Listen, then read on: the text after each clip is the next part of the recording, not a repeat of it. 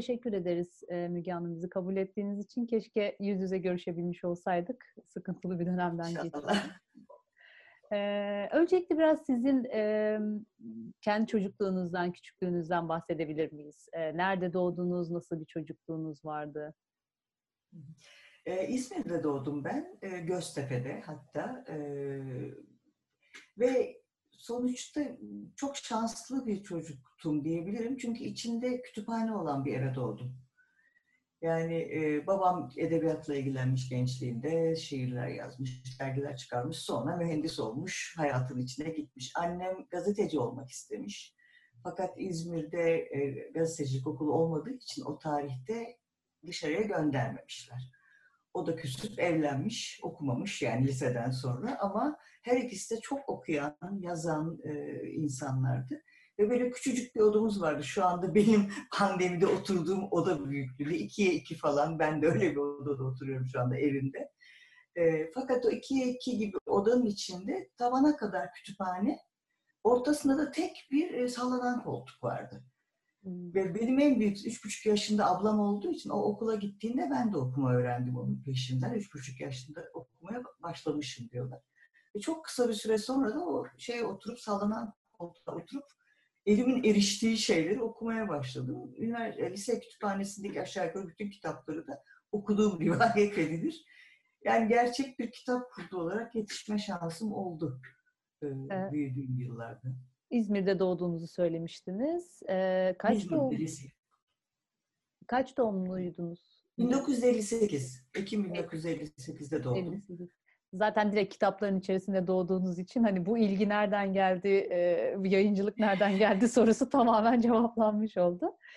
Peki daha sonra nasıl bir ortamda büyüdünüz? Liseyi de mesela orada mı okudunuz, İzmir'de yoksa? Evet, liseyi de İzmir'de okudum. İzmir Amerikan Lisesi'nde okudum. Ve orada da gerçekten okuma kültürünü son derece canlı tutan bir ortam vardı. Hem Türkçe edebiyat öğretmenlerimiz çok kuvvetliydi. Hem işte yabancı dilde o yıllarda da tam bize şu düştü tabii. 58 doğumlu olmak şu demek. 68 kuşağı denen gençliğinden bir kısım benim hocalarım oldu demek. Ve dolayısıyla işte ne bileyim hippivari bir özgürlükçülük anlayışındaki ya da işte askerliği reddetmiş. O yüzden mesela kamu hizmeti yapan bir takım hocalar yurt dışından gelen bizim o zamanki koleje. Son derece ilginç edebiyatı da taşıdılardı. Ben yani Konrad'da okudum mesela. Lise müfredatının bir parçası olarak. Bence çok müthiş bir şeydi. Karanlığın Yüreği, işte başka şeyler, Salinger'lar. Hepsi bizim günlük müfredatımızdı. Kütüphane de güzeldi, kuvvetliydi. Hani benim ömrüm biraz da her gün bir kitap okuduğum dönemler bile oldu. Ya da ne bileyim işte Tolstoy'u 2 kişi birden okuyup günlerce onu tartışa öyle biraz diyeceksiniz ki kitaplarım arasında yaşadığınız bir kısım hayatımı orada yaşadığımı itiraf etmem gerekiyor galiba. Ya zaten bunu destekleyecek çok fazla ortamınız da varmış. Neden başka bir yol olsun baktığınızda? Peki aile içerisinde yani hani diyorsunuz ya 68 kuşağından biz aslında direkt ilk muhataplarımız onlardı ve onların yani bu kuşağın evet, bu kuşağın ideolojik getirisi size çok büyük olmuş olmalı belki de hayatınızın geri kalanını da etkileyen bir şey haline geldi. Peki aile içerisinde belli bir ideolojik tavır, bir düşünce var mıydı size aksolan? Yani işte bu daha sonra lisede ve üniversitede de taşıyacağımız kimlikleri etkileyecek bir şey var mı? Şöyle söyleyeyim, tipik bir cumhuriyet ailesi, tipik bir işte sonuçta o yılların normal İzmir'in de bulabileceğiniz normal değerlerini fazla da yapmadan genel olarak şunu söylemem gerekiyor. Babamın vefat etti her ikisi de, annem de babam da. Babam 93 yaşına kadardı ve yazarak ve okuyarak geldi. Birkaç yıl önce kaybettim onu da. İkisinde de vardı. Kendi aklınızla karar verin. Bu hep çok önemli oldu. Yani ne bileyim ben kendi kendime 11 yaşında namaz kılmaya karar verdiğim bir dönemim oldu. Bu bana hemencecik kolaylıklar sağlandı. İşte başka bir şey yapmaya karar verdiğim zaman ona bir şekilde anlayışı vardı. Gerçekten bir anlamda bir demokrasi anlayışı vardı. bir anlamda dememin sebebi tabii ki son derece Osmanlı bir yaklaşım da vardı. Sınırlar vardı, yapılacaklar, yapılmayacaklar tabii ki vardı. Ama mesela ben tabii ki çatıştım ailemle sonra. Yani üniversite İstanbul'a gittim. Gittiğimde lise sonunda zaten başka sol politizasyonun içine girmiştim. Ve gitgide de hani 78 kuşağıydım ben, o yılların üniversite öğrencisi ya da işte gençliklerin, ilk gençliklerin, o yıllarda yaşayan insanlardan olduğum için sert çatışmalara girdim. Babam çok daha düzen insanıydı benim gözümde çünkü. Annem de hani yeteri kadar temiz değildi. Gerçi hani hakikaten ayıp ediyorum, müthiş rahat bıraktılar ama bir yandan da tabii ki gençlikte çok daha sert çatışmalar yaşadım. Hatta babamın 90. yaş gününde böyle bir İzmir'in işte şeyleri, hemşeriler, onur ödülü gibi bir şeyler verirken birden hiç ummadığım bir anda ağzıma bir mikrofon tuttular. Siz ne diyorsunuz babanız hakkında diye. Şimdi dediğim gibi çok çatışmalı geçirdim ben ilk gençlik yıllarını. Babam oturup benim kitaplarımı okurdu ama. Yani benim işte Marksist klasikleri okurdu, tartışmaya çalışırdı. Ben kaşardım tabii falan, böyle bir yandan da bilmediği şeyler değildi zaten bir açıdan onun da. İşte gençliğinde insan böyle ama gitgide akıllanmadı falan gibi konuşan bir babaydı. Şunu dedim birdenbire, ağzıma başka bir laf gelmedi. Kolay yalan söyleyebilen bir insan değilimdir. Valla sizi öldürmeyen şey güçlendirilmiş. Babama teşekkür ediyorum. Beni hiç oraya götürmedi dedim. Yani çatışmalarımızda çok daha fazla ezebilirdi. Bir nokta geldiğinde müsaade etti. O yüzden çok çatıştık ama hani kırabileceği bir noktada kırmadığı için teşekkür ederim dedim. Allah'tan babam güldü. Babam buna gülerek içimi rahatlattı. Ben biraz utandım çünkü. Diyemedim çünkü ah hep işte uyum içindeydik, yalan olacaktı ama gitgide ilerledikçe yaşım bunun kıymetini daha çok anladım tabii. Evet. Yani çok iyi ahbap olduk, arkadaş olduk süreç içinde babamla da. Sonuç olarak entelektüel bir ilişki haline de gelmiş anladığım kadarıyla o ilişkimizde sonra. Lise sonunda da zaten belli bir işte sol gruplar içerisinde dahil olmuştum. Bu üniversitede de devam etti gibi bir ara girdiniz. Lisede hangi gruplarla özellikle irtibat halindeydiniz? Sempatizan düzeyindeydi benim ilişkim daha ziyade. Okumak, klasikleri okumak. Biz öyle yetişmiş olduğumuz için sürekli bir şey illa öğreneceğiz. Ben hatırlıyorum arkadaşlarımla oturup iki değişik Marx çevirisini karşılaştırdık, tartışırdık mesela. Bunu mu diyor, şunu mu diyor, bunu mu kastediyor? Daha zihinsel bir şeydi işin doğrusu. Ve daha tabii romantik yanları vardı. İşte Nazım okurduk. Nazım şiirleriyle ilk aşk ilişkilerimizi yaşadık. Hala da benim için bir anlam ifade eder. Tartışırdık. İşte Konrad'dan emperyalizm, sömürgecilik, bağımsızlıkçılık. Bunlar hep zihnimizi açıkçası meşgul ediyordu. Tabii ki işçinin durumu, tabii ki kadınların durumu. Kadınların durumunu o şekilde ele almıyorduk o zaman işin doğrusu. Feminizm İthali görünen bir dönem. Ve ben aslında Boğaziçi Üniversitesi'ne gittim okumak için. Psikoloji okumaya gittim. Yani çok iyi bir psikoloji hocamız vardı lisede, Berdis Hanım, rahmetli oldu o da. Onun etkisiyle 15 yaşına itibaren çok ciddi psikoloji okumaya başlamıştım bir yandan da. Çok zihnimi açmıştı o psikolojinin dünyası. Bir de sonradan Metis'ten bastık, Sana Bir Bahçesi Vaat Etmedi mi de okul kitabı olarak okuttular bize. Çok faydasını gördüm açıkçası. Ve Boğaziçi'ne aslında psikoloji okumaya gitmiştim. Ama başka bir bölüm bitirdiniz. Evet, çünkü umduğum akademi ortamını bulamadım. Ben biraz lisede dediğim gibi şanslı bir dönemdeydi. Sadece okul değil tabii, dönem de çok şanslıydı. Herkesin, bizi hep böyle okuyun, anlayın, anlamadığınız şeyleri tekrarlamayın, tartışalım sizinle dediği bir ortam. Harika bir şey bir genç insan için. Ben öyle gideceğim, işte artık daha da önemli bir kesimle bunu tartışacağım. Müthiş bir psikoloji bilgisiyle karşılaştım. Çok ekollerle karşılaştım. Açıkçası böyle davranışçı Amerikan ekolü, şu ekol falan gibi bana inanılmaz bir hayal kırıklığı yaşattı bu. O sırada da işte sol harekette hız kazanmış olduğu için doğrusu şeyde biraz gideyim. Makine mühendisliği, hiç olmazsa ileride giderim fabrikalarda çalışırım. O tip şeylerde düşündüm. Öte yandan da biraz da böyle herhalde zorlanmayı istedim. bir şey beni şaşırtsın istedim. Biraz çatışmak istedim. Onların hepsi oraya girdi. O seçimin içine girdi diye düşünüyorum. Üniversite dönemine tekrar döneceğiz de şey dediniz ya işte giderim işçilerin durumunu görür makine mühendisliği bu anlamda böyle bir yol açar. Gittiniz mi? Yani üniversiteden sonra mesleği yapabildiniz mi? Şöyle, üniversiteden sonra ben tam 12 Eylül'e çattım. Çok acelem vardı, onun için 3 yılda bitirdim ben. Acele derse, ek dersler alarak falan 3 yılda bitirdim makineyi. Ondan sonra da tam böyle artık hani başlayalım derken hoş geldik şeklinde.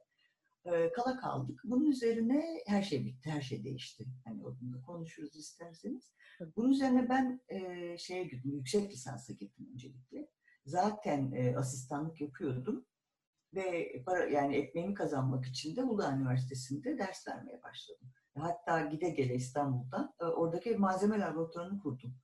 Bir başka asistanlar kadar satın alımlarını hepsini kendim yaptım, gururla söylüyorum.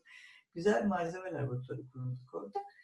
Çok öğrencilerle çok iyi bir ilişkimiz vardı ama YÖK geldi. YÖK gelince benim açıkçası ben güzel bir araştırma yaptım. Bir malzeme fırını çizdim, inşa ettim, deney yaptım. Güzel sonuçlara da nasıl bitirdim yani yüksek lisansımı. Ama o aşamada YÖK gelince bütün araştırmalar durdu. Bilmediğim konuları öğretmem istendi benden. Yani kimya ben üniversitelere veremem.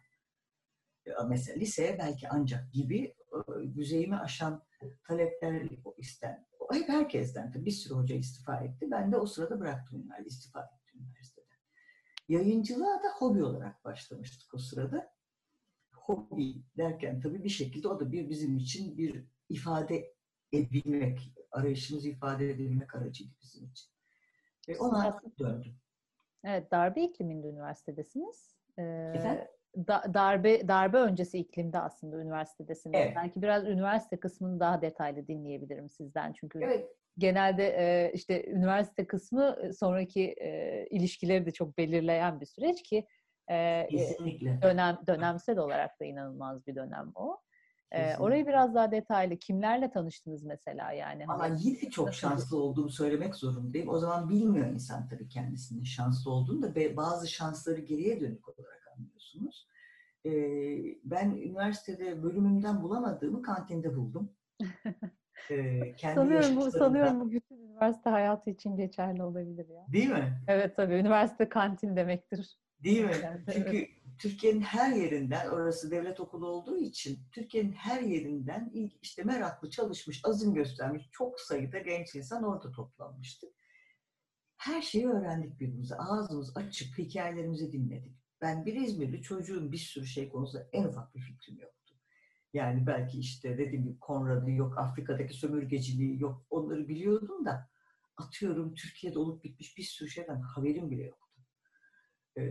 Dolayısıyla ciddi bir eğitim oldu. Aynı zamanda işte tiyatro kulübündeydik biz ve şu anda hani hepsi kimi Metis yazarı olan, çoğu hala arkadaşlığımı sürdürdüğüm arkadaşlarımla tanıştım orada. Bülent Somay, Nurdan Gürbilek, Meltem Ahıska, ilk ağızda aklıma gelenler. Fatih Erdoğan kendisi Marmut Yayınları'nın sahibidir ki yayıncılar girmenizde onun bayağı bir etkisi vardır. Onu da anlatırım isterseniz sonra. Evet. İşte sinema kulübü, karikatür kulübü oralarda çalışıyorduk. Çizgi film yapıyorduk. Ondan sonra Reha Erdem'i orada tanıdım mesela yönetmen. Gene yayıncılığımda etkisi olan arkadaşlarımızdan falan. Şey yaptım doğrusu. En çok arkadaşlarımın merakı, bilgisi, ilgisiyle hayata birlikte anlamaya çalıştım. Gerçekten çok ciddi bir çalışmaydı bence. Çok da güzel günlerdi. Şanslıydık. Kafamıza birileri sopa kırmıyordu. Bizi koruyordu okul. Yani arada bir basılıyorduk. Forumdur, paneldir yaptığımız zaman. İşte alıp götürüldüğümüz oluyordu ama bizim öğrenci işleri, ver bizim çocukları, ben bakarım icaplarını diye geri getiriyordu. Ondan sonra 80 Şubat'ına kadar da jandarma girmedi okula. Sonra 80'de sıkı yönetim olunca jandarma girdi. Bazı sevimsiz şeyler yaşandı açıkçası. Ama yine de çok korunaklı kaldık biz Türkiye'nin genel ortamı olarak düşününce. Bu okulun Boğaziçi'nin imtiyazlılığı aslında kesinlikle, değil mi? Okulun etkisi hem idarenin tutumu. İdare bizi hem özgür bıraktı hem sınırladı. Hani şey yapmadı. Biraz iyi ebeveyn gibi davrandılar bize. Okul içi çatışma var mıydı peki? Çok yoktu. Çünkü biz zaten şöyle bir keresinde bir anmada toplam 60 kişi miydik, 100 kişi miydik böyle etrafımız hatırlıyorum.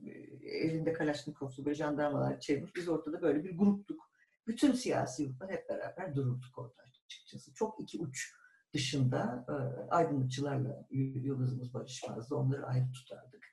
Onun dışında yelpazenin hepsi işte Arak, işte ÇVS dediğimiz çizgisi belirsiz sosyalistler, arada kalanlar, sempatizanlar, militanlar hep beraber kardeş kardeş hani dururduk. Diğer arkadaşlarımız da bizi eğlenerek seyrederlerdi. Mesela hatırlıyorum ben orada böyle bir yurt odalarından falan top sahasına bakıp ne oluyor orada falan dediklerini.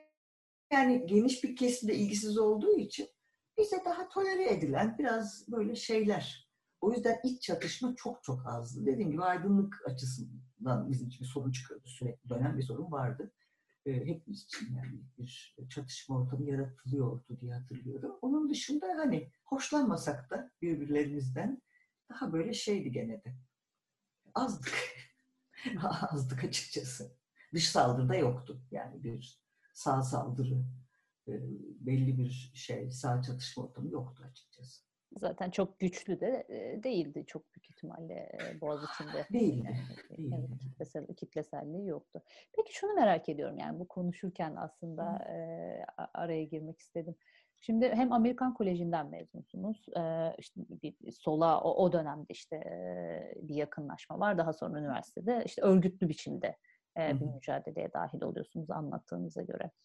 Ama yine Boğaziçi dediğiniz gibi işte imtiyazlı bir ortam aslında. İşte reel kitleden, reel meseleden biraz daha o anlamda uzak ve biraz daha entelektüel, daha düşünsel derinliği veren bir ekip. Daha sonra sol kimlikle işte yine makine mühendisliğinden çıktıktan sonra işte mesleğimi yaparken o reel kitleyle karşılaşma ihtimalim üzerine düşündünüz. Daha sonra böyle bir karşılaşma ya da böyle bir ilişki biçiminiz oldu mu? Yani yoksa bu kimlikte daha entelektüel ve düşünsel boyutta mı? Yok, şunu bir kere söylemem gerekiyor. Üniversitedeyken biz sadece Boğaziçi'nde oturmadık.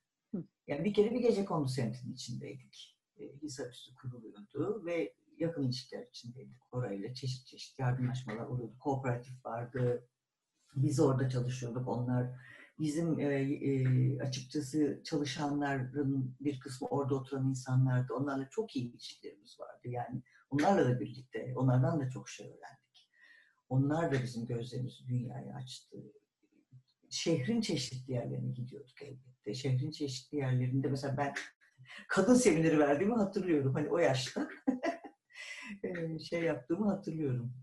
Ailenin, özel mülkiyetin ve devletin kökeni semineri verdiğimi hatırlıyorum 20 yaş civarında.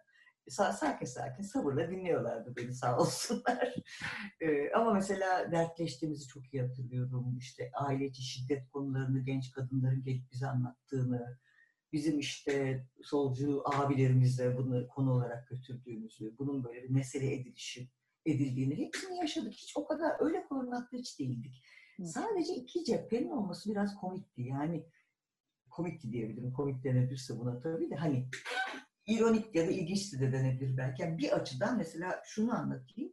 Tiyatro kulübündeyken biz Brecht oyunları oynuyorduk ve bayağı arkadaşlarımız yeniden yazarak işte Ali Erdemci vardı, Ezel Akay vardı, şimdi aklıma gelen Ferhat Boratav vardı. Yani bayağı ciddi bir Celi Loker rahmetli vardı.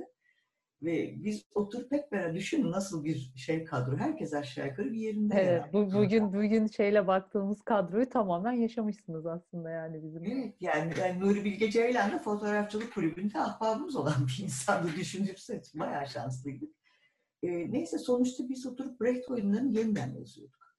Ve onları sergiliyorduk, onları oynuyorduk. Her şeyimizi kendimiz yapıyorduk. Dekorumuzu. O zaman öyleydi ya. Siz hatırlamazsınız ama zanaat dönemiydi. Hani babanızdan, annenizden bilirsiniz belki. Zanaat dönemi. Biz dekoru kesmek, etmek. Ben mesela makine mühendisi olduğum için bayağı iyi torna tesviye yaparım, pabuçlama yaparım yani. O tip bir müthiş bir serç. Yani perdemizi batikte boyarız, onu asarız. Bir kere böyle bir ayrıcalıklılık. Bunu hatırlatmak isterim. Harika. Bir kuruşumuz yoktu. Çünkü hiçbirimizin ailesi zengin olsun olmasın belli bir miktarın üzerine hiçbirimize verilmezdi. Yani çocuğun geliri diye bir ahlaki sınır vardı. Bu ilkokulda da öyleydi. Belki ilkokulda okudum tabii ki ben. Hepimiz aynı parayı alırdık. Aşağı yukarı verebilen herkes aynı parayı alırdı. Bir kuruş fazla verilmezdi. Terbiyemiz, ahlakımız bozulmasın diye. Üniversitedeyken de çoğumuz bursluydu. Zaten okul bedavaydı. Ben bütün ürünler babamla bir yerde bozuştuğum için daktilo sekreter olarak 10 parmak daktilo yazarak, tez daktilo ederek para kazandım mesela. Çeviri yaparak para kazandım. Bu benim için hani çok sıradan bir şey. Çok başka bir dünyaydı. Neye getirmeye çalışıyorum? Hani çok uzatmadıysam lafı bana önemli gelen bir şey. Bu zanaat ve işle ilişki, emekle ilişki çok önemli geliyor. 7-24 çalışan insanlardık. Bir yandan bu bize müthiş bir özgüven veriyordu. Çünkü hani dekorunuzu kendiniz yapmış, kostümünüzü kendiniz dikmiş, oyununuzu kendiniz yazmış iseniz sırtınız daha pek oluyor açıkçası. Bir de birbirinize yaslanarak bunu yaptıysanız. Ama bir yandan ben yaz stajı için Almanya'ya gittim. Makine mühendisliği stajı için, fabrika stajına gittim. Orada şoka uğradım. Çünkü herkes benimle alay etti kadın mühendis olduğum için bir yandan. Herkes gelip ben, yani bayağı fabrika benim parmağıyla gösterip gülüp gidiyordu. Öyle bir eğlen, tek kadındım yani mühendislerin arasında. Ve anlatamadım ki bu bizde o kadar da anlamlı bir şey değildir diye. Öte yandan gidip Brecht'in tiyatrosunu ziyaret ettik bir arkadaşla beraber. Doğu Almanya'ya geçtik. Özel izin aldık. Berliner Ensemble'a gittik. Herpuntillerle Uşağı Maddi'yi seyrettik. Oturup onlarla kavga ettik ondan sonra. Siz epik tiyatro yapmıyorsunuz. Siz işi vaudeville dökmüşsünüz. Çok sulu yapıyorsunuz bu işi. Brecht bu değildir. Brecht'in damadıymış üstelik. Benim tartıştığım sonradan fark ettim. O ya 20 yaşındayız ve bu böyle bir bakın şimdi böyle olmuyor bu diye sakin sakin hani şey değil sadece tabii ki ders vermek değil ama öyle bir hiyerarşi anlayışımız yoktu. Yani orada fabrikadan çıkıyorum, orada Brecht'in damadına gibi oturuyorum ve bu Herkut'la böyle şey gibi oynanmaz gibi, Odvin gibi efendim diye tartışıyorum. Adam da ne biçim gülmüştür arkamızdan mı? Ya o var. Bir yandan onu yapıyorsunuz. Brecht nedir? Epik tiyatro nedir? Tiyatro nedir diye pardon. Bir yandan da gidip Hacettepe tarzı tiyatro oluşumlarına yer alabiliyorsunuz. Yani çünkü o günün şeysi, politik ortamı bunu gerektiriyor diye. İkisi birden bir tür şizofreniyle yürüyebiliyor. Aslında hem çok temaslı, bütün her şeyin aynı anda temas ettiği, iç içe geçtiği ama aynı zamanda hani çok da kategorik bir ortam inanılmaz. Siz üniversiteden mezun olduktan sonra asistanlığınız tamamlandı ve daha sonra işte YÖK kararından sonra bıraktınız ve yayıncılığa sanıyorum direkt atıldınız. Çünkü işte Metis'in kurulma tarihiyle sizin işi bırakma tarihiniz çok paralel. O yayıncılık meselesine nasıl geçiş yaptınız? Şöyle bir şey aslında bir yandan biz yayıncılığa başladık. Yani 12 Eylül olduğu anda dediğim gibi böyle bir faaliyetler içindeydik yani ve hani duramadık. Ne olacak şimdi? İşte birdenbire ülkenin üzerine bir kapak kapandı.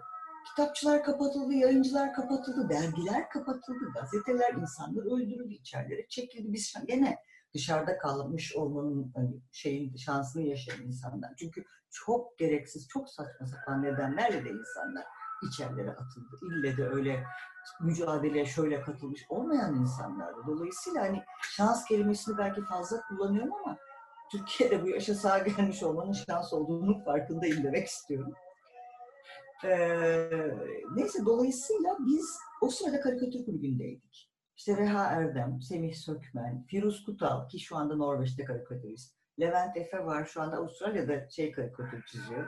Karikatür bildiğim kadarıyla. Fatih Erdoğan vardı, Çağla Erdoğan vardı. Biz böyle 7 kişi yayıncılık yapalım bari dedik. Bari ne demek? Biz konuşmak istiyoruz. Dergi yok, gazete yok, yayın evi yok. Bir kitap vardı elimizde. Ali Bucak o zaman dikkatimize getirmişti. Ölen bir kültür üzerine incelemeler diye. Ses gelebiliyor mu yoksa biraz durup sonra mı devam etmeye devam ediyor? Geliyor. Tamam. Geliyor, rahat geliyor. Ha? Tamam. Ölen bir kültür üzerine incelemeler de kültürün, yani tabii ki burjuva kültürü kastediliyor. Burjuva kültürünün çürümüşlüğü üzerine çeşit çeşit edebiyat ve felsefeden örneklerle gencecik bir yazar tarafından yazılmış Christopher Caudwell Caudwell'de İspanya İç Savaşı'nda 1936'da solcuların yanında ama silah tutamadığı için, istemediği için ambulans şoförü olarak çalışırken öldürülmüş bir insan. Ve enternasyonel, biz de öyle insanlardık. Tamamen enternasyonalizme inanan, yani bütün dünyadaki iyi insanların adalet için, işte daha hak, tabii düzen için bir araya gelmesine. O da onun için gitmiş oraya ve kaybetmiş hayatını. O sırada bu kitabı yazıyormuş. Biz bunu basmak istiyoruz. Bir tane yayın evi kuralım dedik. Tabii para yok. Fatih o sırada, Erdoğan Red House'da çalışıyor. Birazcık büyüktür bizden. Ondan sonra görsel bir yayın evi vardı onun. Gelin beraber yapalım dedi. Ve ilk olarak biz para kazanmak için birer çocuk kitabı yazdık ona. Ve çizdik. Karikatürcüyüz ya hepimiz. Ondan sonra boyama kitabı. Hem masal hem boyama kitabı diye kitaplar yaptık. İşte 3 kuruş 5 kuruş para kazandık. Ondan sonra Fatih daha çocuk kitaplarında kalmak isteyince biz ayrıldık. Bu arada tık herkes de bir yerlere gitti. İşte Reha sinema okumaya gitti, o oraya gitti, bu buraya gitti. Bir arkadaşımız bir yere girdi çıktı, sonunda biz Semih'le kaldık. Elimizde küçük bir para ama hala asistanım ben bir yandan. İşte evde ışıklı masa yapıldı. Asetatlarla bilmem ne, o zaman tipo şey zamanları. Başladık. Biz kitabı bastık yani. 81'de çalıştık. 82 Eylül'ünde de bastık. Ben hala çalışıyorum. Semih mühendis olarak çalışıyordu o sırada. Ama yine Metis üzerinden mi bastınız? Metis ismini koyduk işte o sırada. O yani sırada. Sonradan Metis ismini koyduk. Evet, 82'de Metis ismini koyduk. Sonra ben YÖK'le istifa edince de 9 yıl kadar biz aslında toplamda Metis'ten para kazanamadık. Dolayısıyla ben gene uzun süre başka iş yaptım. Yani ansiklopedide çalıştım, ana yayıncılıkta çalıştım, işte ne bileyim bir sürü başka iş yaptım. Dizayn işleri yaptık, tasarım işleri yaptık başkalarına. Ama Metis diye kitap çıkarttık. Bir noktada da baktık ekmek artık hafif de olsa giriyor. Tamamen oraya yoğunlaştık. Yayıncılığa yoğunlaşabildik. Peki bu yayıncılık önce, yani Metis'i kurmadan evvel siz zaten bir şekilde işte kitapla ya da çizimle iştigal ediyorsunuz ama bu işte yayıncılığın bizzat teknik işleri vardır biliyorsunuz. İşte Babali'ye gitmek diye bir şey vardır, işte sahaflara gitmek diye bir şey vardır, elle dizmek, 16 işte forması vesairesi derken bunları yaptınız mı daha önce? Yani Metis kurmadan evvel mesela bir yayıncılarla bir ilişkiniz var mıydı? Bizzat yayıncılarla. Tabii ki, şimdi dediğim gibi bir kere biz şöyle bir, hani hakikaten homofaber demek geliyor içinden. Bizim marangoz atölyemiz vardı okulda ve biz haberi oradaydık. Anlatabiliyor muyum? Bu çok sıradan bir şeydi. Yani birazcık her şey zaten olmadığı için belki de, hazır bir şey bulamadığımız ve gücümüz yetmediği için belki, ama dediğim gibi mesela şey yapıyorduk, çizgi film yaptı. 3 dakikalık bir çizgi film. Gökten 3 elma düştü diye. Dünyanın en ilkel işi ama ilk çizgi filmlerinden birini biz yaptık sanırım Türkiye'de. Karikatür kulübünde. Tık elle boya. Bütün bu zanaat işlerinin bir devamı yayıncılık aslında. Fatih tabii ki Erdoğan hem bilgisiyle, tecrübesiyle bize yol gösterdi. Tabii ki gittik geldik. Hatta ben ilk matbaalara gittiğimde hiç kimseyi ciddiye arkamdan telefon açarlardı. Ya bir kız geldi, iş bıraktı, yapalım mı diye erkek arkadaşlara sorarlardı arkamdan. Evet, ya biraz düşe kalka oldu tabii. Ama düşüp kalkmak bize çok sıradan geliyordu. Yani nasıl diyeyim, bir şeylere atılmak, bir işe ellerinle girişmek, zanaatini yapmak, işte bir şey rendelemek, boyamak çok normal bir şey geliyordu. Bize lisedeyken de yılda bir kere şey tamir ederdik biz. Bir günümüz vardı. Gidip bankları şey yapar, boyar, işte bilmem neleri yolardık. Böyle bu hani çok sıradan geliyordu bize. İşte çok gitti ya bunlar artık dünyadan. Evet. Bu kadar ayrı bir dünya değildi o zaman sanırım. Kol emeği, fikir emeği, ben şuyum, ben mühendisim, ben entelektüelim, sen işçisin. Bu sanki bu kadar, en azından benim dünyamda, benim yaşadığım dünyadaki geniş bir kesim için bu kadar ayrı dünyalar değildi. Hala da açıkçası acısını çekiyorum, kopmuş, ayrılmış olmasını. Kıymetli olduğunu düşünüyorum o dünyanın birbirini etkileye var olmasını.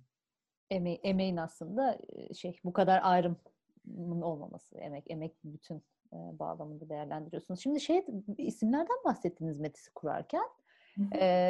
Daha sonra dediniz, yani ilk kitabı çıkardığında Semih Bey'le kaldığınızı söylediniz. Ama Metis'in kendi sitesinde de bir 5-6 tane gencin kurduğu bir yayın evi olarak geçiyor. Metis değildi o zaman ama biz yapmak için o ibareyi kullanıyoruz. Yani adı Metis değildi aslında.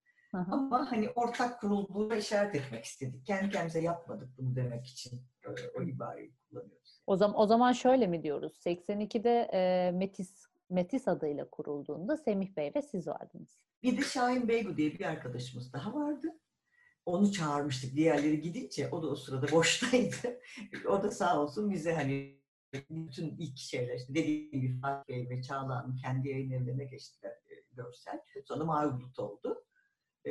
Diğer arkadaşlar çeşitli yerlere dağıldılar. Şahin bize katıldı. Sonra bir iki yıl sonra Şahin ayrıldı. Semih'le ben devam ettik. Semih'in üstüne kurmuştuk yayın evini. Çünkü şöyle bir şey vardı. Onu da söylemem lazım. Ortak değildik. Çünkü o dönemde o tip basmak istediğimiz kitapların 7,5 yıl bir hediyesi vardı. Artık mamak mı olur? Neresi olur? Bilemediğimiz ve biz genellikle avukatlara danışıyorduk. Bunu basabilir miyiz diye. Onlar da 7,5 yıllık kitap basmayın diyorlardı. Biz de basıyorduk. Ama hep beraber olmayalım orada çünkü kadınlar, erkekleri ve herkes aynı yere koymuyorlar orada diye. Bazıları dışarıda kalsın diye. Açıkçası Semih'in üzerineydi. Şahıs şirketiydi yani. Sonra ikimiz bir noktada ortak olarak Metis Yayınları'nı şirket olarak sonra kurduk. İlk Metis öyle bir detaya bakacak olursak resmi ama tabii yani. Semih o riski ben alayım dedi. Bir tek bana sigara getirmeye söz verirseniz ben alacağım dedi. Riski sağ olsun. Getiririz dedik. O zaman sigara içiyorduk. O zaman sizin karganızın kenarında da bir küllük vardı değil mi o Metis karga? Arada bazı şeylerimizde oluyordu. Yani logoda yok da. Logomuz biliyorsunuz Reha Erdem'in. Evet. O kaldırıldı herhalde o küllük değil mi? O karganın küllük, kenarında. Her şeyde yoktu. Belli. Biz onunla oynuyoruz. Mesela yapıyoruz, takvim yapıyoruz, küllüklü bir şey oldu, evet. Küllüklü bir takvimimiz oldu, sonra küllüksüz oldu, kitap okuyan oldu. Yani o kargayı oynatıyoruz bazen. Eski alışkanlık. Soracağım, şimdi Metis ismi kendi başına çok derin bir isim, yani çok mitolojik bir isim aynı zamanda. Ki Metis'in kendi kuruluş hikayesinde de epeyce derin işleniyor bu. Biraz o ismi tartışabilir miyiz? Yani nasıl Metis'e karar verdiniz? 3 kişiydik o sırada bizi karar verip. Mesela Şahin, Semih, bendik. Açık, yanlış hatırlamıyorsam. Ve çok bilinmedik oluş çok hoşumuza gitti. Bir kere. Onu söylemem lazım. O sırada Metis diye bir şey yok. Şimdi böyle Metis İnşaat, Metis her bir tane şirket çıktı sonra. O da zaten arkeolog ya da öyle bir etnolog gibi birisinin şirketiymiş. Onun bir kere kimse anlamıyordu. Herkes bize Metis Yayınları diyordu. O zaman Metis Yayınları çok daha fazla gündemde olduğu için. Azra Elhat'ın sözlüğünden bulduk. İsim arıyorduk gerçekten. Birdenbire ve sonradan fark ettim ben. Ve bu nedense beni etkiledi. Biz o Azra Hanım'ın sözlüğünden o ismi seçerken Azra Hanım vefat etmiş. Aynı zamanı denk geliyor. Yani Ekim 82'de kaybetmişiz onu.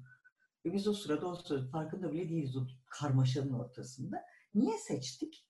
Bir kere ben onu hakikaten çok seviyorum. İktidara karşı koyan bilgi diye bir alt anlamı var. Çok bariz değil üstelik ama. Bir kere bu. İkincisi tarihte kaybedilmiş bir kadını anlatıyor. Bir zanaatkarın bilgisini anlatıyor. Çünkü Metis malum hüner tanrıçası. Hep bilgi, zeka tanrıçası diyorlar ama aslında hüner tanrıçası. Yani bir çatışmayı silahla değil, akılla ve hünerle çözmek isteyen bir tanrıça. Ve dolayısıyla çok tehlikeli bulunuyor. Silahla karşılık verirsiniz de sürekli şekil değiştiriyor, cinsiyet değiştiriyor, insanken hayvan oluyor ve zanaat bilgisini kullanıyor. Benim çok sevdiğim bir tabir bulmuştuk sonra. Kayalıkların arasından gemisini geçiren bir kaptanın hünerini kullanır diyor. O kadar yakın geldi ki bize bu. Yani biz o sırada kendimizi öyle hissediyorduk açıkçası. Orada insanlar öldürülüyor, işkence görüyor. Herkes birbirine karışmış ve bir yandan da birileri derhal ben zaten hep aşktan bahsediyordum falan gibi görmezlikten bir körleşmiş. Ve orada bir çabadan bahsetmek istiyorsunuz siz. Ya şu dünyaya bakalım, tamam. Tabii ki o çatışmaları aşacak bakışlara sahip olalım. Tabii ki bu keskinlik değil dert ama kör olmak da değil dert. Ve dolayısıyla bu şey ve sonra işte malum Athena'ya hamileyken Zeus iyice bir endişeleniyor artık. Bu kadın beni geçecek ve ne oluyor orada diye. Ve yutuyor onu. Yutup yok ediyor ve ikinci bilgelik tanrıçası, bir sonraki bilgelik, hepimizin tanıdığı bilgelik tanrıçası Athena'yı kafasından, bir erkeğin kafasından doğuruyor. Bir anneden değil, bir adamın kafasından doğuyor bilgelik tanrıçası. Ne tesadüf ve ne tesadüf adı bilgelik tanrıçası ama tümüyle silahlı doğuyor. Silahlarla donanmış bir şekilde babanın başından çıkıyor. Şimdi biz orada geride kalan anneye sahip çıkmak istedik. Silaha gerek duymayan, silahsız yaşamın yolunu arayan, uzlaşmanın, konuşmanın, iletişimin, hünerin, teknolojinin, dünyayla barışmanın. Çünkü o da çok önemli. Zihin sadece, akıl sadece dünyaya karşı bir şey değildir. Bizim bir problemimiz de oydu. Aydınlanmacın, kötü anlamdaki pozitivizmin belli bir karşı çıkışı nedir? Bunlara karşı doğayı zapt etmek diye yapılan bir şeydir. Herkes doğayla birliktenin yolunu aramak için de çıkıyorduk. Yani sadece bir en katı ve en dar anlamıyla bir solculuktan ziyade en iyi anlamıyla bir solculuğa sahip çıkmak için yola çıkıyorduk. Ve Metis'e bayıldık yani bulduğumuzda. Bazı anlamlarını süreç içinde öğrendik. Biz de bilmiyorduk. Melez demekmiş mesela. Çok hoşumuza gitti. Bilmiyorum. Yani farkında bile değildik o anlamda. O evet. Tip anlamları da hoşumuza gitti. Fransız felsefecilerin Afrikalı tabii. Beyazlarla evet o anlamda galiba bir melez. Tabii yani Metis, özellikle Kuzey Amerika yerleri şeylerde Kanada'da bir Metis diye bir şey var. Bayağı bir ekip var. Hani sonra da hep onları fark ettim. İnternet zamanı değildi. 20. yüzyıldan geliyoruz malum. Ben evet biraz baktım. Cunning Intelligence diye bir şey anlamı da varmış. Kurnaz zeka. Tabii yani kurnazlık ama o mesela o kurnazlık affedilen bir şey. Şimdi onu görüyorsunuz. Yani kadın böyle eline bir türlü geçiremiyorsun. Ve o böyle savaştaki beceri dediğim gibi kimi onu hüner ya da zanaat olarak kimi de bir aşağılık bir şeylik olarak da görebiliyor. Kurnazlık olarak görebiliyor ki bunu kadınların çok rahat anlayacağını düşünüyorum. Evet, tırnak içinde bir ucubeliği yani o tırnak içinde bir ucubeliği ifade ediyor. Doğru. Sanıyorum Shakespeare metinlerinde de çok fazla yani bu şeyden bu kavramdan türemiş. Bazı kahramanların isimleri bu kavramdan türemiş isimlerle paralel diye. Ben de böyle bir dün bakarken biraz kesinlikle doğrudur. Aklıma geldi.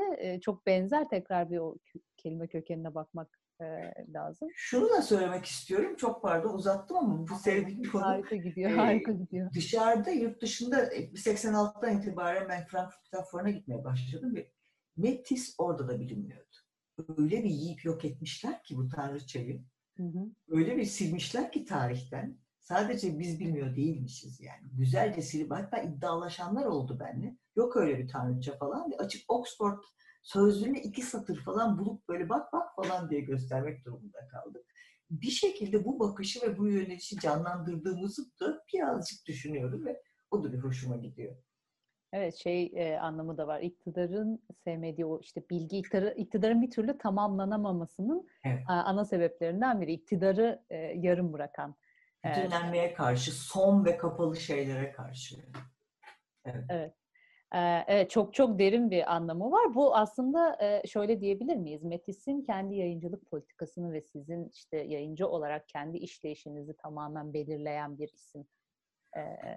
Onu kesinlikle umuyoruz. Yani böyle dır diyen bir yayıncılık yapmamak. Budur. Bu kadardır. İşte bütün bilgiyi aldın artık sus. Başka bir şey öğrenemezsin, değişemezsin. Dünyadan alacak hiçbir şeyin yok. Ancak ona dikte edebilirsin diyen bir düşünce. Nereden gelirse gelsin sonuç olarak çok zararlı bizim gözümüzde. Çünkü düşünce değil. Çünkü düşünce sürekliliği olması gereken bir şey.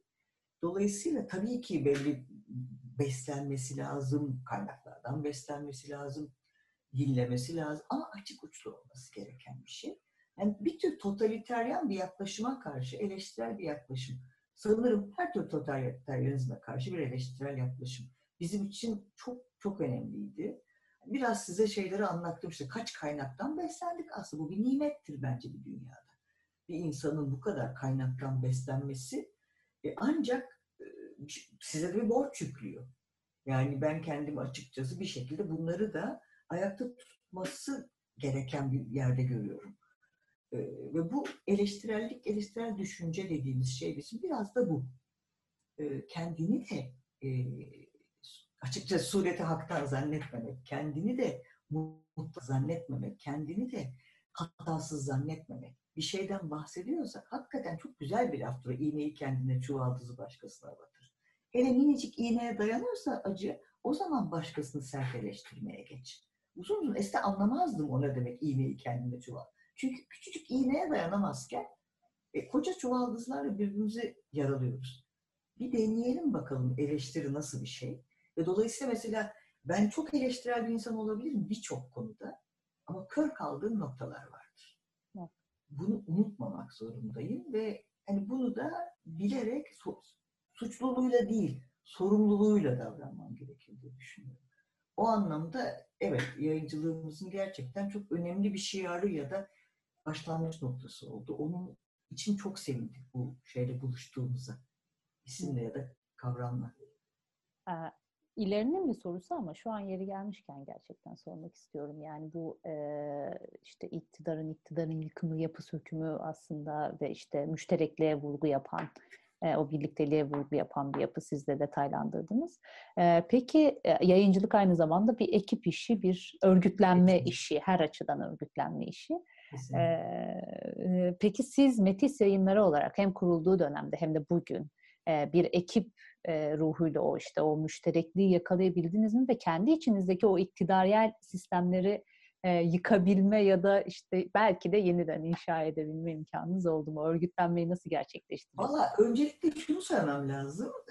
Kesinlikle bir ekip işi, kolektif bir iş, başka türlü bir şey değil. Yani ben onun için de orada yazarken de tarihte şunlar gitti yoktu. Onlar da Metis aslında. Onun için biz kendi tarihimizi öyle başlatıyoruz. Ya da mesela bütün 80'ler boyunca ilk kitapta ben onu söylemedim. Takma verisine bahsettim. Benim ve Ali Bucak'ın çevirisiydi o birinci kitabımız. Gene o hapiste etkisi yüzünden takma ismine bastık. Ama üzerinde bir yıl tamamen gönüllü bir çabayla uğraştık. Ve bu bizim için çok doğal bir şeydi. Aynı şekilde kendi okumak istediğimiz kitapları basmak istediğimiz için o geniş bir kendiydi. Ahmet, Mehmet, Müge meselesi değildi ki o kendi. Yani Reha Erdem de bize bir kitap getirdi. Bülent Somay da bir kitap getirdi. Meltem Ahıska da getirdi. Nurdan Gürbilek de getirdi. Yani bu şekilde biz şey yaptık zaten. Bir platform olarak gördük onu. Yani eskiden ne tartışıyorsak şimdi biraz daha şeyli bir şekilde tartışmaya başladık. Yapılı bir şekilde tartışmaya başladık. Bir amaca yönelik olarak tartışmaya. Elden geldiğince biri gider, biri gelir. Onun bir okulu olur, uzaklaşır. İşte ne bileyim imkanı olur, döner. Bazıları yanımızda çalıştılar, bazıları sadece dışarıdan destek oldular. Ama mesela 5 yıl Metis Çeviri dergisini çıkarttık biliyorsunuz. Ve tamamen gönüllü emekle çıkmış. Müthiş bir ekip. Hani şükranımı ifade bile edemem. O kadar doğal yaptılar ki bunu. Bize o zaman doğal geliyordu. Bugün olsam cesaret edemem. Çünkü biz bir kere şey bir kuşağız. Biraz önce anlatmaya çalıştım. O anlamda hiyerarşi pek tanımayan bir kuşağız. O yüzden de bizden çok büyük, 20 yaş kadar büyük, son derece kıymetli çevirmenlerle, hocalarla çalışıyorduk. Ve kendimizi en ufak bir şekilde yine açıkçası hiyerarşide bir yere konumlandırmadan gayet eşit olduğumuzu duygusuyla davranıyorduk diye. Onlar da bize bütün nezaketleri tolere ediyorlardı diyeyim.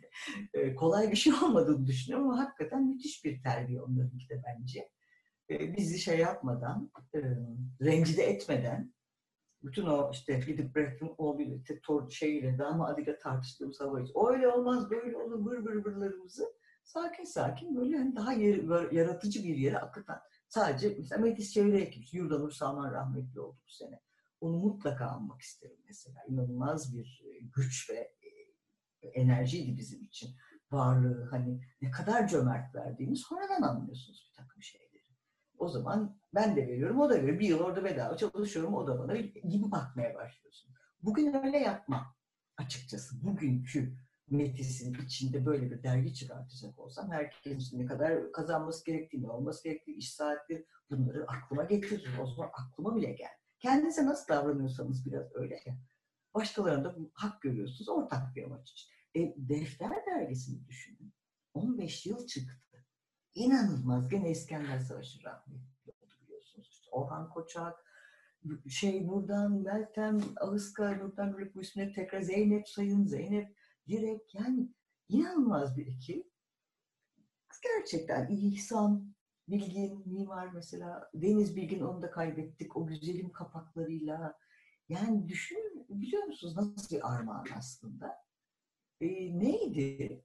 Onlar da hiçbir zaman ne hiyerarşi falan orada bir kimsenin aklına gelmiyor. Dert vardı ve girişip duruyorduk yani. Biri bir yazı yazıyordu. Herkes okuyordu. O yazıyı tartışıyorduk. Ne üstüne alt, neyse belki ergen kırıcılığı oluyordu mutlaka yani. Ama biraz öyle gibiydi.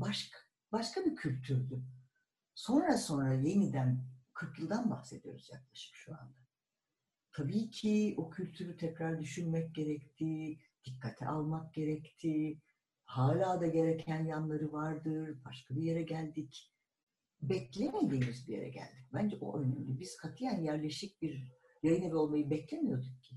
Sonuçta gerçekten kolektif bir iş, onu anlatmaya çalışıyordum. Mutlaka ki herkesin uzmanlık alanı farklı, bilebildikleri farklı, birbirimizden çok akıl alıyoruz, çok öğreniyoruz.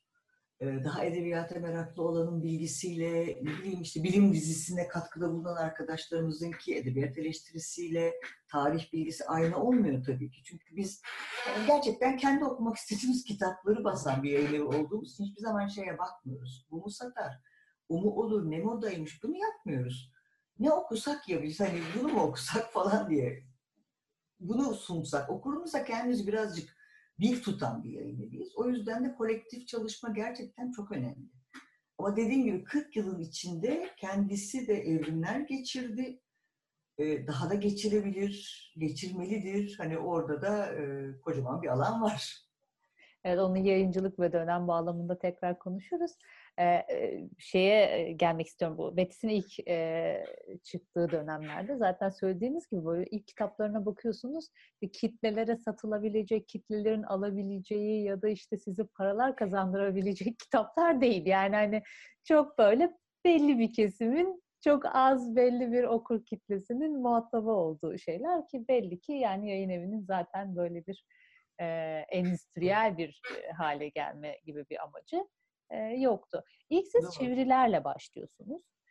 Bu 80 sonrası yayıncılığın çoğunda da zaten bu böyle bir şey var, bir refleks, bir eğilim var.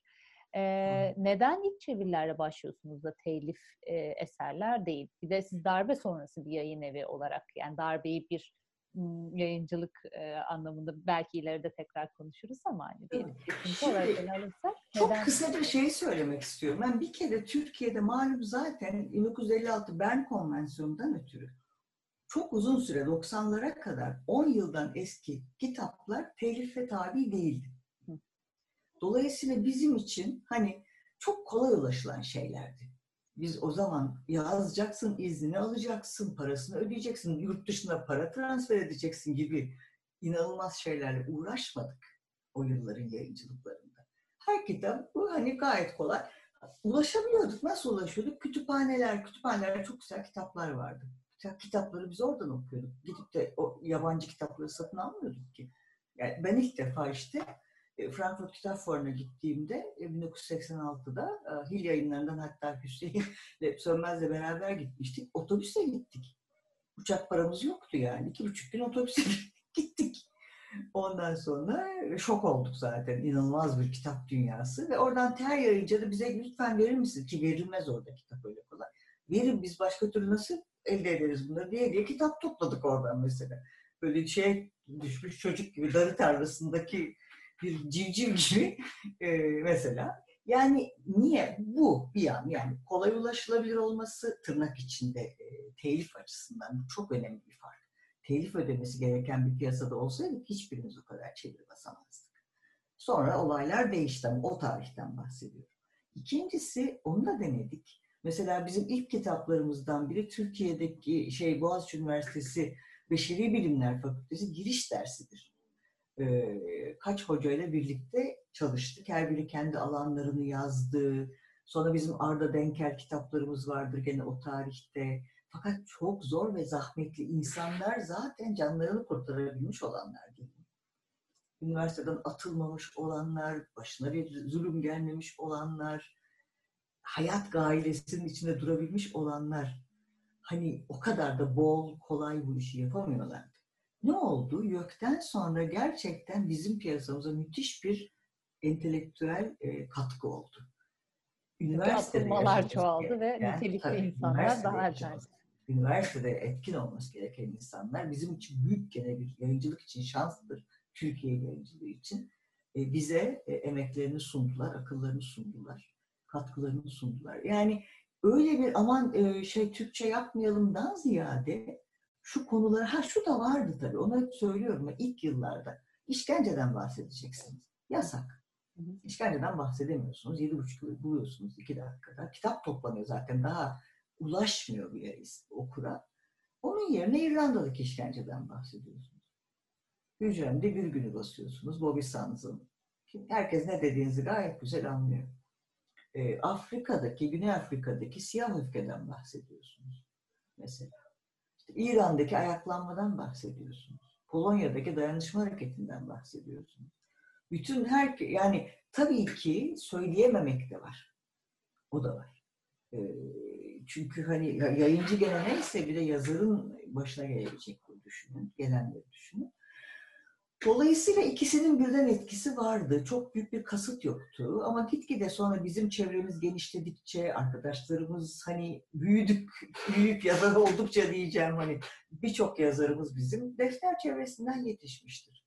İlk yazını ya da orada ya da başka dergilerde yazmışlardır. Sonra bir cesaret onları toplamış ya da kitap yazmaya. Mesela birazcık biz de 20'lerin başındaydık. Doğruyu söylemek gerekirse 21-22 yaşında bu işe girişince hani böyle biraz da yapıyorsun, zaman geçiyor belli kaynaklara ulaşırken. Doğru. Birbirlere daha kolay ulaştık. Şimdi biz 80 darbesine her zaman çünkü muhtevası itibariyle zaten oldukça olumsuz bir şey. Bir kere darbe. Bunu böyle genelde çok yayıncılık içerisinde de 80 öncesi ve 80 sonrası diye böyle genelde ayrılıyor. Bir dönemleştirme yapıldığında 80 önemli bir evre haline geliyor. Şimdi 80 sonrasında da o dediğiniz, yani sözü direkt söyleyememenin verdiği dolaylı söyleme hali.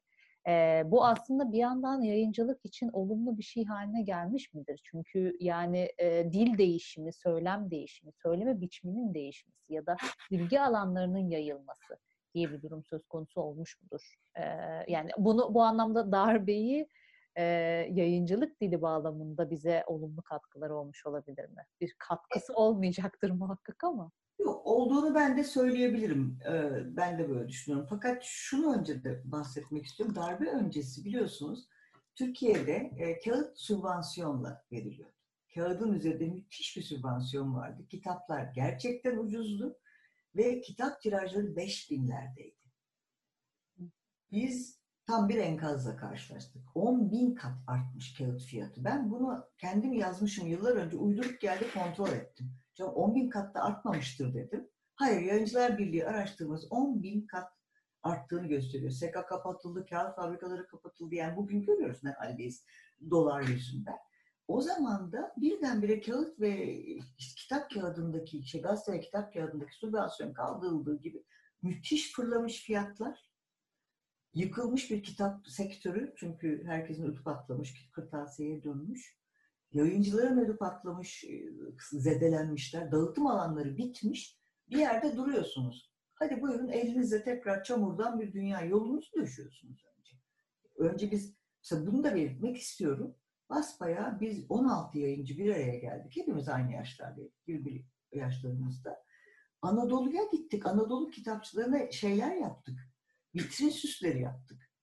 Onlara moral vermek için, korkmayın kitap satmaktan demek için. Bu işte hep birlikteyiz demek için gezdik. Kitabı geri getirelim diye kampanyalar yaptık. Mesela Celi Loker reklamcıydı o zaman.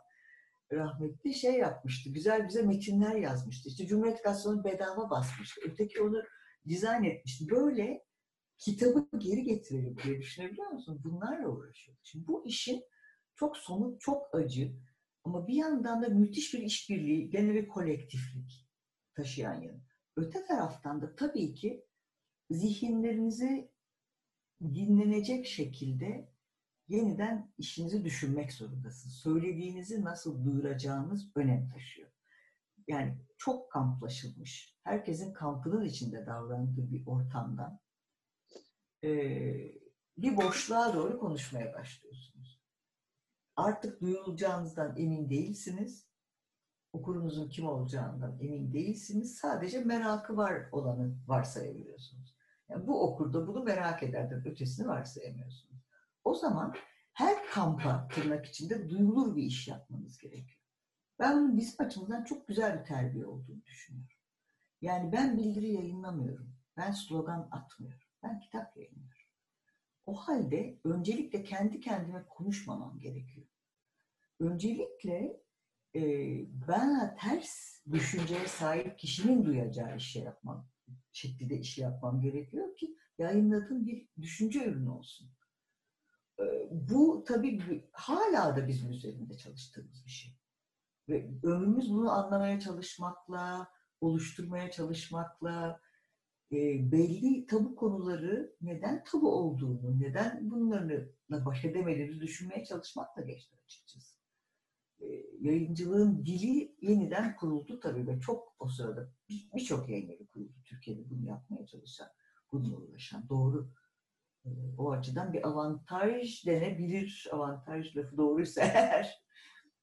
Yani daha önce aslında fikir düşünce yayıncılığı yapan yayın evlerinin zaten belli bir kitlesi, belli bir ağı ve hitap ettiği bir insan güruhu vardı. Dediğiniz gibi 80 sonrasında onu daha yaygın, daha kimin sizi duyduğundan emin olmadığımızdan ötürü çok daha yaygın bir dille söylemek durumunda kaldınız. Bu anlamda işte avantaj kelimesi yine. Evet, yani hitap ettiğiniz nasıl, kime ve nasıl hitap ettiğinizi düşünmek durumunda kaldınız. Eğer işitilmek ve ilgilenilmek istiyorsanız. Evet. Aslında bu biraz da yayıncılığın profesyonelleşmesi anlamına da gelmiş midir? Yani daha el yordamıyla yapılan yayıncılıktan çok biraz daha profesyonel alanlara ayrılmış. Edebiyat içi, edebiyat dışı, işte siyaset, düşünce vesaire diye bir dönüşümü de gerçekleştirmiş midir? Yoksa bunun etmeni başka bir şey mi? Ben başka olduğunu düşünüyorum. Hiç alakası yok yani. Aynı mantıkla yapılmış, sadece sektör gereği olan bir takım işlerle yaklaşımı ben aynı bulmuyorum. Çok farklı sahipler olduğunu düşünüyorum. Peki Metis'in ilk dönemine tekrar dönersek, edebiyat dışı eserler basıyorsunuz önce ve daha sonra sanıyorum edebi eserleri. Doğru. Bunun ilk kararı neydi? Yani tamam okumak istediğiniz metinleri bastınız fakat burada başka bir motivasyon var mıydı? Valla en başta dediğim gibi yangındaydık. Edebiyat ben hep çok sevdim, hep okudum, hiç bırakmadım. Fakat ilk olarak onu aklımıza bile gelmedi. Edebiyat, basmak. Yani o bizim işimiz değilmiş gibi geldi. Süreç içinde yani kimse belki işkenceden dediğim gibi bahsetmeyecekti ve işte orada hücremde bir günü basmak bana en azından bir şey gibi geldi. İyileşme abartılı bir sözcük oldu ama körlüğe karşı bir şey gibi geldi. Ama sonra birkaç yıl sonra fark ettim. Hiç edebiyat okuyamaz oldum. Hiç vaktim kalmadı edebiyat okumaya. Ve dedim ben basacağım, edebiyat da basmak istiyorum. İyi peki falan dedi. Semih de yani açıkçası. Edebiyat biraz benim öyle ya dayanamıyorum basmazsam bununla çıktı. Sonra da çok isabetli bir karar verdiğimi anladım. Mesela ne bileyim Bilge Karasu'yu ben geç okudum. 20 yaşımı geçmiştim Bilge'yi okuduğumda. Hatta herhalde bir 30'uma yaklaşmıştım ilk defa okuduğumda diyebilirim. Ve çok üzüldüm. Nasıl atlamışım ben böyle bir eseri okumuştum. Yani uzun sürmüş bir günün akşamını okumuştum. Sonra Göçmüş Kediler Bahçesi'ni okudum. Aklımı kaçırıyordu ve bir fark ettim ki niye atlamışım birçok nedenin yanı sıra dağınık. Yıllardır baskısı yok, 8 yıldır yeni baskı yapılmamış, unutulmuş, kimisi nerelerde satıldığı belli değil mi? Bilge Bey'e ben gittim mesela Ankara'ya. Fatih Özgüven'dir hatta, sağ olsun bizi şey yapan, bağlantılandı. Sizi basabilir miyiz dedi. Bilge Bey de çok temkinli, rahmetli şey dedi. Ayıp olur diğer yayıncılarıma bir sorayım da önce dedi. Bilge Bey 8 yıldır bunun baskısı yok bu kitapların dedi. Tamam ben bir bakayım dedi. Peki dedim, hak verdim. Çünkü ben de onu önemli buluyorum. Bir yayıncının emeğine saygı ben tabii ki gösteririm. Bir yıl sonra Bilge Bey bana yazdı. Bir yıl sonra hala bu konuda mektup. Hala bu konuda istekli misiniz dedi. Kesinlikle tabii ki dedim. Ve mesela böylece bir Bilge Karasu koleksiyonunu hani Türkiye'deki yeni okurlarla buluşturma imkanı bulduk. Kendi aşkımdan çıktı açıkçası. Kendi şaşkınlığımdan çıktı. Ben nasıl atlıyordum ve keşke okusaymışım ben. O duyguyla okunduğunu görünce de en sonunda Çin'e haklarını sattık. Mesela Göçmüş Kediler Bahçesi'nin, onu da söylemek istiyorum. Dünyanın her yerinde, Peru'da, Çin'de, Ukrayna'da, Rusya'da, Amerika'da, İtalya'da, bir sürü ülkede de okunuyor şu anda Bilge Karasu. Hani sadece Türkiye'de de değil. Ne bileyim, hani dünya edebiyatının içine katıldı, şey seçildi. Avrupa edebiyatının yeteri kadar çevrilmemiş, kadri bilinmemiş klasiklerin listesine seçildi. Avrupa Yazarlar Birliği'nin önerisiyle böyle çeviriler çıkınca. Hani şimdi edebiyatta böyle bir dünya işte. Tarihi, zamanı, yeri olmayan bir şey bir açıdan. O dili kaybetmemek istedik galiba. Şuna geçmek istiyorum. Metis'in sitesinde bir böyle Metis nedir kısmında bir dönemleştirme de var. İşte 82'den başlıyor, 85, 86, işte 89, 91 diye devam ediyor. Bu aslında işte Metis içerisinde yapılmış bir etkinlik takvimi gibi de gösterilebilir belki. Ama aynı zamanda bir Metis tarihi içerisinde bir dönemlendirme olarak ele alabilir miyiz bunu? Tabii çünkü dediğim gibi 40 yıla yakın bir süreden bahsediyoruz. Siz değişiyorsunuz, dünya değişiyor. Mücadele etmek zorunda olduğunuz şeyler hiç bitmiyor ama şekil değiştiriyor. Dolayısıyla içinde bulunduğunuz ortamın yapısı değişiyor. Mesela biraz önce konuşuyorduk. Profesyonelleşme mi dediniz diyorsunuz ya buna. Evet. Profesyonelleşme değil. Mesela şirket küreselleşmesinin yaygınlık kazanmasıyla yayıncılığın anlamı da çok değişti. Evet. Bize bir müddet özellikle 90'ların sonunda müthiş boşa kürek çekiyorsunuz. Akıntıya karşı kürek çekiyorsunuz. Çok büyük baskı geldi. 80'dekinden farklı. Bu sefer iktisadi bir baskı. İdeolojik bir baskı yine. Hani hem bu yaptıklarınız saçma, çok büyümeyen yaşamaz bu ortamda. Bize 80'lerin başında gecekondu yayıncısı demişlerdi. İlk çıktığımızda. Artık bu işler büyük yapılacak denmişti. Sonra gecekondu yayıncısı denenlerin çoğu şu an Türkiye'nin bilinen yayın evleri oldular. 90 sonunda işte o dönemde de işte özellikle duvar yıkıldıktan sonra da şirket küreselleşmesi çağında böyle yerli yayıncılıkla bu iş yürümez. Zaten kitap kalmayacak. İşte hemencecik işte, zincirlerin bir parçası olmanız lazım. Büyük para koymanız lazım gibi bir iddialar oldu. Şükür onları da atlattık. Yani sürekli bir şeye karşı, akıntıya karşı yüzme baskısı oldu ve Türkiye'de de bu konuda bayağı güçlü bir karşı akım oldu diye düşünüyorum ben. Bağımsızlığını korumak açısından yayıncılığı. Tabii o holding 90 sonrasında holding, işte banka yayıncılığı vesairenin getirdiği o sermaye yayıncılığının karşısında hala çok güçlü duran ciddi nitelikli yayın evleri de var. Peki yani bu da yine ötekinin diğer bahsimizin sorusuydu ama siz getirdiğiniz için buradan devam edebiliriz. Şimdi bu bahsettiğimiz bu sermaye sahibi, büyük sermayelerin yayıncılık sektörüne girmesiyle bir dönüşümden bahsettiniz. Bunu olumlu olumsuz olarak bir değerlendirebilir misiniz? Yani hani bugün de çok ciddi anlamda piyasayı belirleyici pozisyondalar.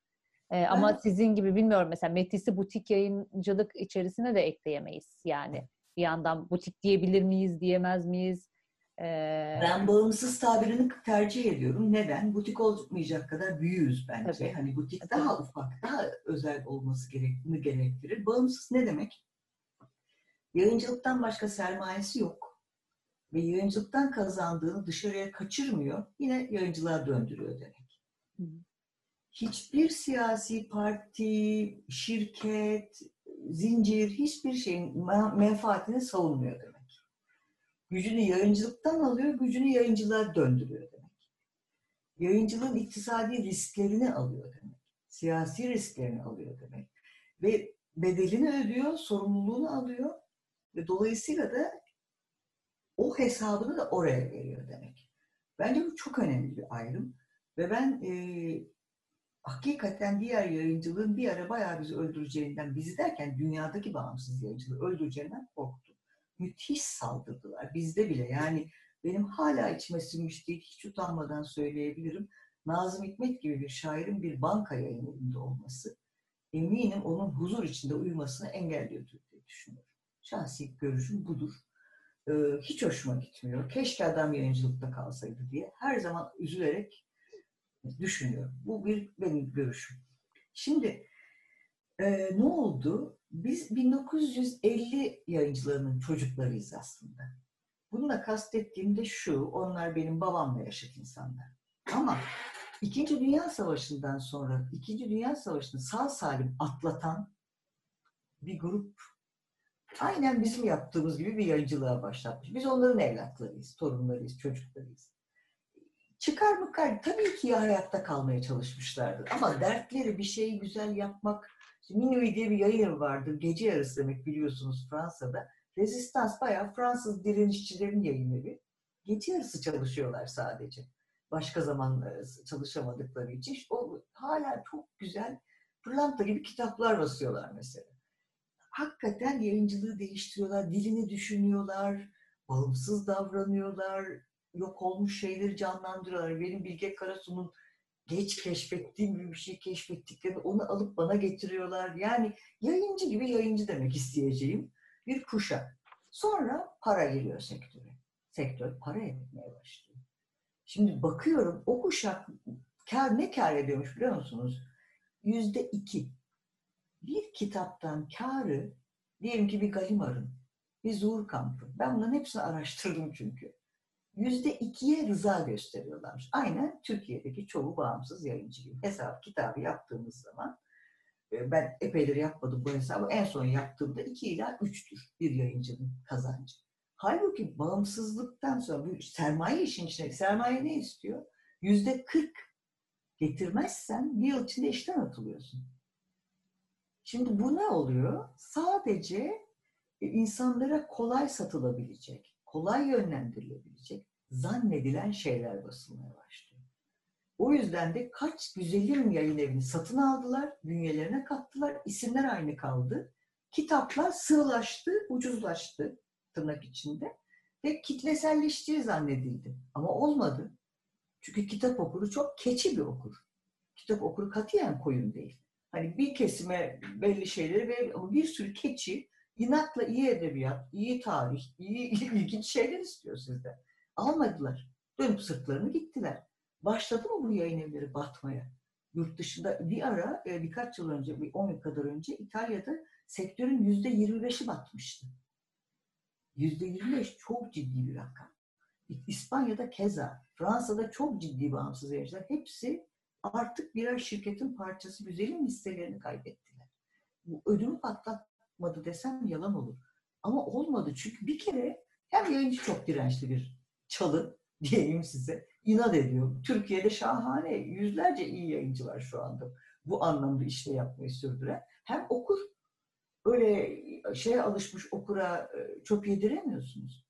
Gidiyor, ediyor, buluyor, okuyor. Dolayısıyla çok daha dirençli çıktı. Zannettiler ki o şirketler çok kısa bir sürede karlı bir iş alanına girecekler. Dengelendi. Onu demek istiyorum. Ama neyle dengelendi? Ne satarım? Hangi tarih dersem kime bilmem ne yaparımlarla dengelenmedi. Yaptıkları işi düşünmeye devam eden yayıncılar sayesinde dengelendi diye iddia ediyorum. Peki bağımsız yayıncıların ya da işte butik yayıncıların basamayacağı kitapların belli bir kısmını da bastılar parasal anlamda. Yani çok tabii. Ağır mesela prestij kitaplar olabilir tabii. Bunlar. Çok çok temel eserler olabilir vesaire. Bu bağlamda yayıncılığa bir katkısı olmuş mudur peki? Öyle de olmalı zaten. Ben onu hep söylüyorum. Yani tabii ki olmalı. Hayatta kimse nefis yıllıklar basabilirsiniz. nefis resimli kitaplar, el yazmalarının işte yeniden basımları, o kadar çok iş var ki yapacak. Ben hani böyle bir derdim olmasa da prestij yayıncılığı nasıl yapacağım? Akşama kadar hepimiz herhalde. Tabii. 100 tane kitap sayarız. Gücümüzün bizim yetmeyeceği. Benim zaten kızdığım, tabii içime sinmeyen dediğim nokta, hani çok satacak bir solcu şairi basacağınıza çok güzel hayatta adam yayıncılığını mesela yapamayacağı, gücünün yetmeyeceği, uzmanlığının yetmeyeceği. Siz o 10 kişilik bir heyet kurabilirsiniz. O 10 kişilik heyet size son derece kıymetli, hiçbir bağımsız yayıncılığı yapamayacak kıymette, derinlikte, güçte eserler üretmenizi sağlar.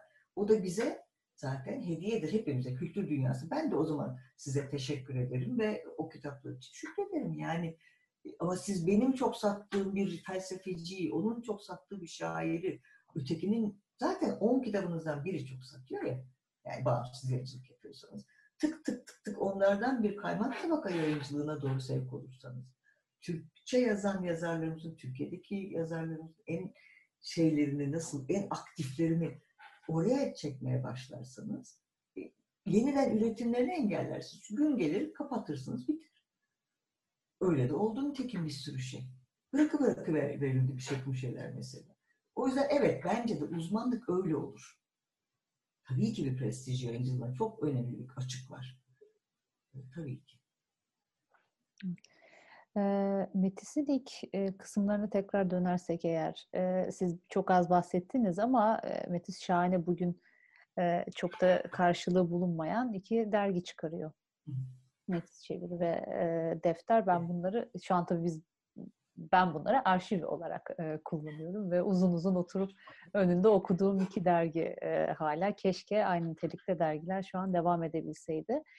Metis Çeviri 88'de, Defter de 87'de sanıyorum başladı. Biz de 87. Aynı zamanda başladık. Aynı Metis zamanda. Çeviri benim çocuğumdu. Defter Semih'in çocuğuydu. Sonra ben Defter'e geçtim. Metis Çeviri 5 yıl sürdü.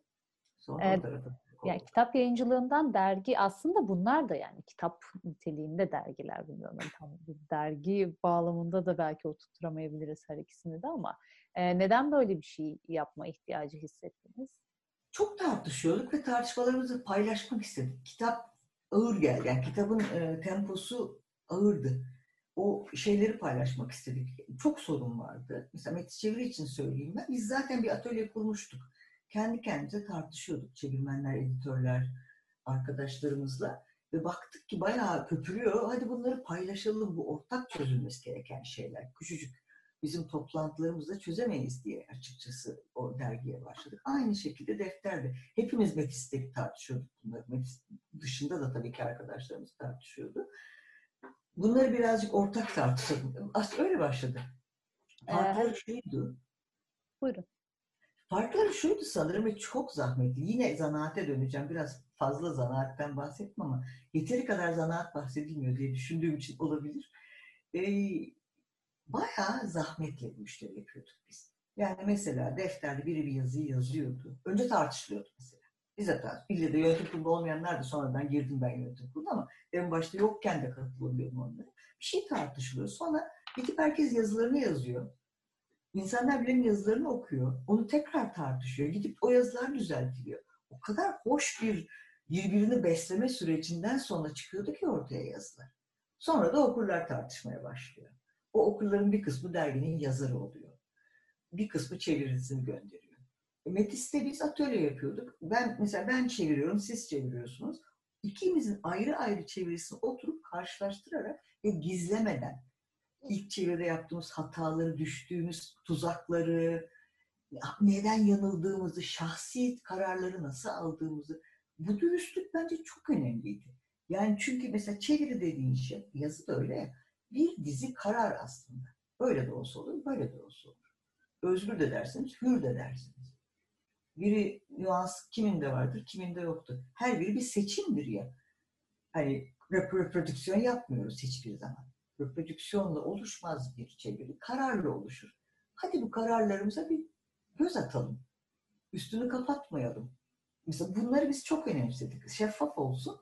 Buradan da yeni yetişen insanlar kendilerine bir yol bulsunlar, sorumluluklarını anlasınlar, kararları böyle oynadık hep. canımız çıktı tahmin edersiniz. Yani sabahlara kadar sürüyor bu işler. İşte kendimiz dizgi yap. Ben Metis'in dizgilerini yapıyordum mesela. Böyle şey var bir noktadan sonra. Tabii kim uğraşacak onunla? Kim yapacak onları? Yani bir saat gelirdi. Sabahın 3'ü biterdi dergi. Eşek arasını yazmaya başlardık mesela. Ortak yazardık. En uçuk bölümde o mesela. Artık o kafayla ancak yapılır. 3'ten 5'e kadar yazılır. Eşek arıları. Yani şey de önemli. İşte kolektif ruh, ortak çalışma, farklı alanlardan insanların birbirlerine kapatmadan, zihin açıklarını kapatmadan, şeylerini ben mükemmelim diye bir kisveye bürünmeye çalışmadan, açıkları ve sorularıyla, çatlaklarıyla, dergi bence biraz böyle olması gereken bir şey. Hadi. O zaman hani Leonard Cohen'in dediği gibi her şeyde bir çatlak olacak ki ışık girsin içeri yani. Işık için çatlak bıraktık. Her ikisi için de ayrı ayrı ekipler kurulmuş muydu peki? Yani kimler tabii vardı mesela? Çok az bahsettiniz ama biraz daha belki isimlerden bahsedebiliriz. Tabii yani ekiple başladık zaten ama değişiyor süreç içinde. Yani Metis Çeviri'de Yurdanur Salman, Suat Karantay, Güzide Refi vardı sonra bıraktı. Levent Molla Mustafaoğlu vardı ki o da sonra bizim Mülksüzler çevirimizi yapmıştır. Ben vardım ama sonra işte gelen Nesrin Kasap geldi, işte o biraz çalıştı, Aykut Derman geldi, o biraz çalıştı. Yani zaman zaman arkadaşlarımız katıldı, çıktı, onlar da oldu. Yani çünkü gönüllü iş olduğu için o kadar da süreklilik olmayabiliyor. Esas olarak hani Metis'in böyle bir gemi Metis olarak düşünelim. Metis gidiyordu, gelen geliyordu, işini yapıyordu, gidiyordu, kalıyordu. Öyle biraz öyle çalıştık yani.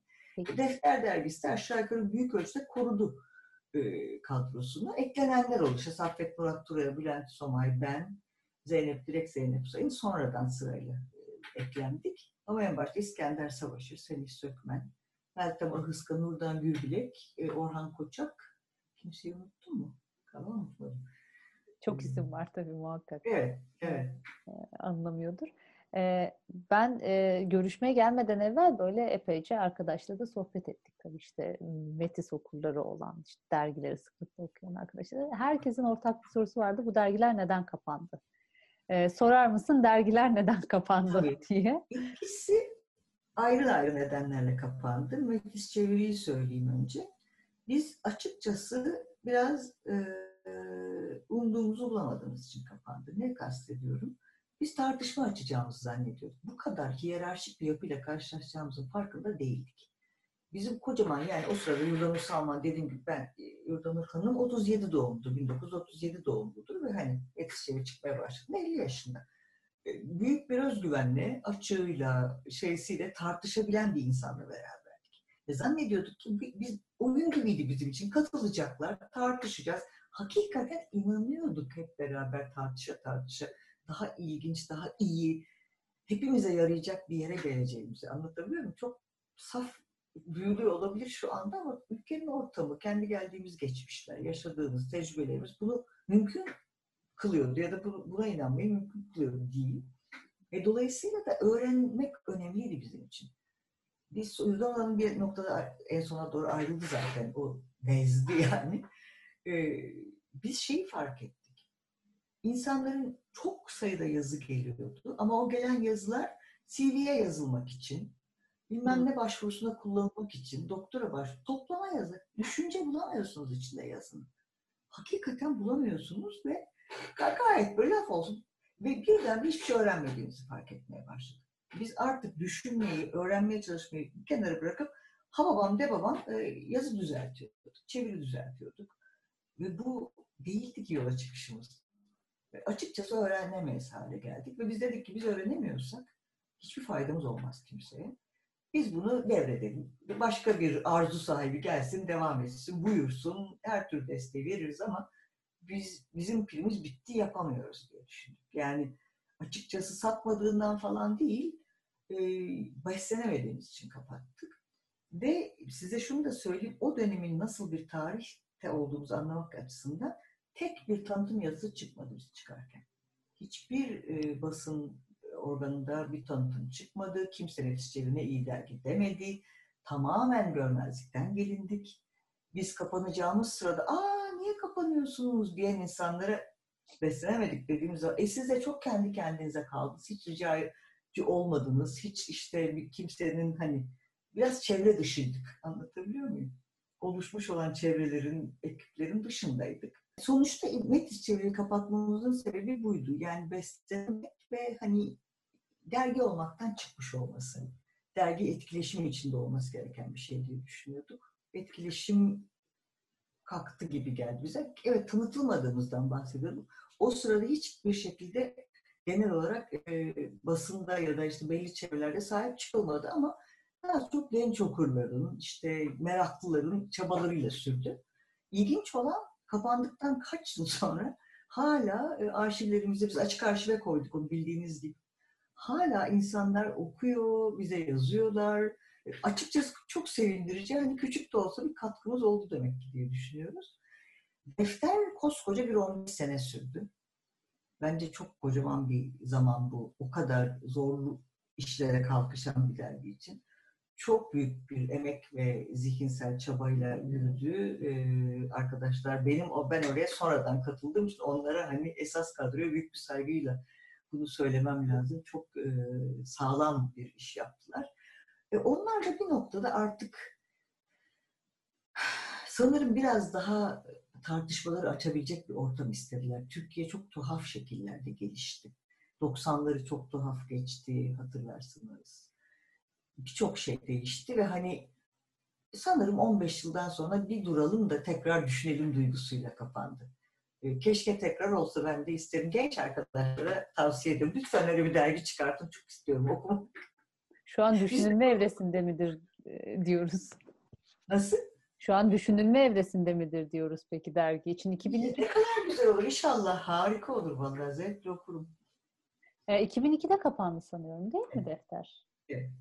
2002'de, ikisi de düşünün yani 80'li yılların 1987'de başladılar ki hazırlığı da bir yıl önceden şey yapın. 80'li yılların ortasında başladı. 2000'in başında bir vakitte artık durdu ki bayağı bir çağ üzerinden gitti. Şimdi biraz daha Türkiye'deki yayıncılık kısmına belki gelebiliriz. Şimdi hep darbeden bahsediyoruz. İşte hem 71'den bahsediyoruz hem 80'den bahsediyoruz. Öncesinde 60 var. O başka bir evreye tekabül ediyor tabii ama buna baktığımızda yayıncılık Türkiye'de her zaman için siyasal, çoğu zaman için diyelim ya da işte siyasal süreçlerle çok paralel ilerliyor. Birbiriyle örtüşük zamanlarda ilerliyor aslında. Yani işte hani birbirini etkileyen, hem etkileyen oluyor hem etkilenen oluyor. Bu anlamda yayıncılığı etkileyen darbeler dışında başka ne gibi siyasal süreçler var? Ya da işte bunu bu siyasal süreçlerin içerisinde nereye konumlandırırsınız? Vallahi sadece darbeyle olmuyor tabii bir takım değişimler. Yani dediğim gibi mesela iktisadi etkileri konuştuk. Bir takım şeylerin nasıl moda haline gelebildiğini ya da işte baskınlaşabildiğini konuştuk. Düşünün işte sümbanse bir kağıt olan bir dünya. Kağıt fabrikalarımızın olduğu bir dünyadan kağıtsız bir Türkiye'de olduğumuzu düşünün. Bu nasıl etkilemez bizi? O kadar ben inanamıyordum ki mesela kapatılacak, kapandı. Zihnim bile almadı benim mesela. Bizim nasıl kağıt fabrikamız olmaz ve biz nasıl kitaplarımızı dışarıdan aldığımız, dövizle aldığımız kağıtlara basarız mesela gibi. Bunlar etkiliyor. Genel olarak bütün toplumsal çatışmaları etkiliyor. Kamplaşmaları etkiliyor. Özgürlüksüzlükler etkiliyor. Kapanmalar etkiliyor. İnsanların birbirlerini saflaştırması etkiliyor. Çünkü sonuçta dediğim gibi bizim yaptığımız iş şey değil ki, bir kesime hitap eden bir şey yapmıyoruz biz normalde. Dünyayla konuşmaya çalışan bir iş yapıyoruz. Bunların hepsi dediğim gibi tabii ki darbeler ama birçok şeyde darbe etkisi yapıyor. Öyle düşünüyorum şimdi doğrusu. Müge Hanım, Metis peki ilk olarak nerede kuruldu? Ve daha sonra hangi mekanları dolaştı yayın evi olarak? Şimdi bizim ilk başladığımız ilginç bir şekilde Beyoğlu'ydu. Şimdi de Beyoğlu'ndayız biliyorsunuz. Çok az bir paramız vardı. İlk bir ofis aradığımızda kendimizi. İplik atölyelerinin arasında o zamanki Beyoğlu'nda 80'lerin başından bahsediyoruz. Bir küçücük oda bulmuştuk.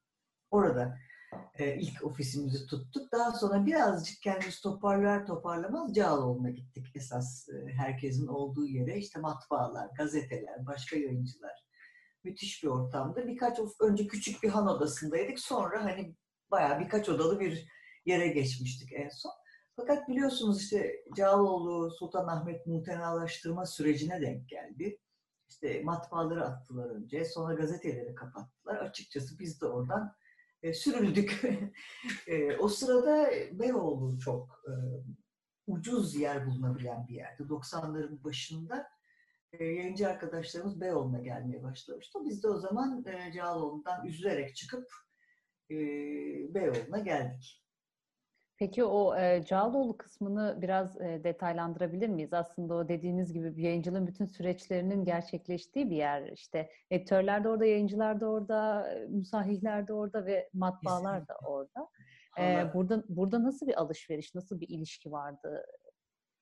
İnanılmaz bir şeydi ve bazen bunun ortadan kaldırılmasının tesadüf olmadığını düşünüyorum. Çünkü genç bir yayıncısınız, genç bir insansınız, mesleğin duayenleri, gazeteciler sendikası, oranın işte herkesin gidip içtiği, yediği, sohbet ettiği bir yer olması, orada o Hürriyet Gazetesi, şurada Cumhuriyet Gazetesi, orada başka bir gazete, yani odalar, inanılmaz bir şeydi. Yani yürüyerek bütün bir neredeyse yayın tarihini, basın yayın tarihini ziyaret etme şansımız oluyordu ve 20'lerimizde yeni işe başlamış, 30'larımızda insanlarken bunlar çok kıymetli karşılaşmalar. Oturup çok güzel geçmişi dinleyebileceğimiz fırsatlarımız oldu. İnsanların tecrübelerini dinledik. Kuşaklar arası bağlar kurduk. Farklı farklı siyasi arka planlardan insanlar, kahvelerin, çayların başında uzun uzun dertleştik.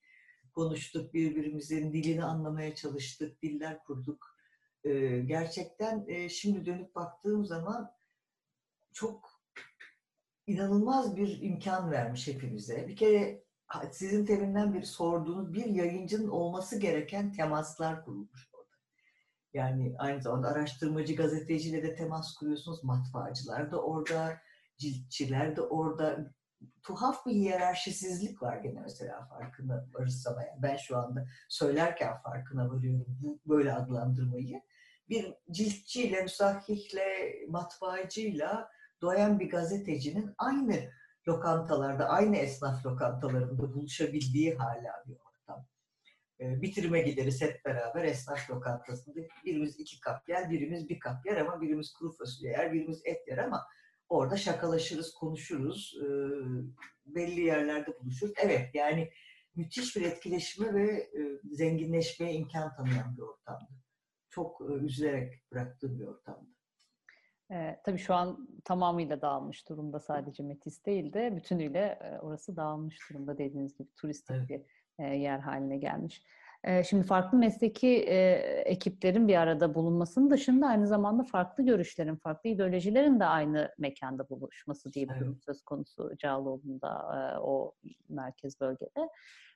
Peki sizin böyle bir iletişiminiz var mıydı diğer ideolojik görüşlerden insanlarla? Yani bu tabii. Pardon. Bize böyle anlatabileceğiniz anekdotlar var mı? Çünkü biz görüştüğümüz diğer isimlerden de çok enteresan, çok keyifli anekdotlar dinledik bununla ilgili, o ilişki bağlamında. Belki sizin de vardır anlatabileceğiniz. Valla yani şahsi konulara çok girmeyi ben belki tercih etmiyorum ama çok iyi bir etkileşim olduğunu çok rahat söyleyebilirim. Metis'e giren çıkan ve Cağaloğlu'ndaki ofisimize her kesimden insan vardı. Değişik siyasi görüşlerden insan var. Zaten Defter dergisi özellikle bunu hep açıktı tartışmaya.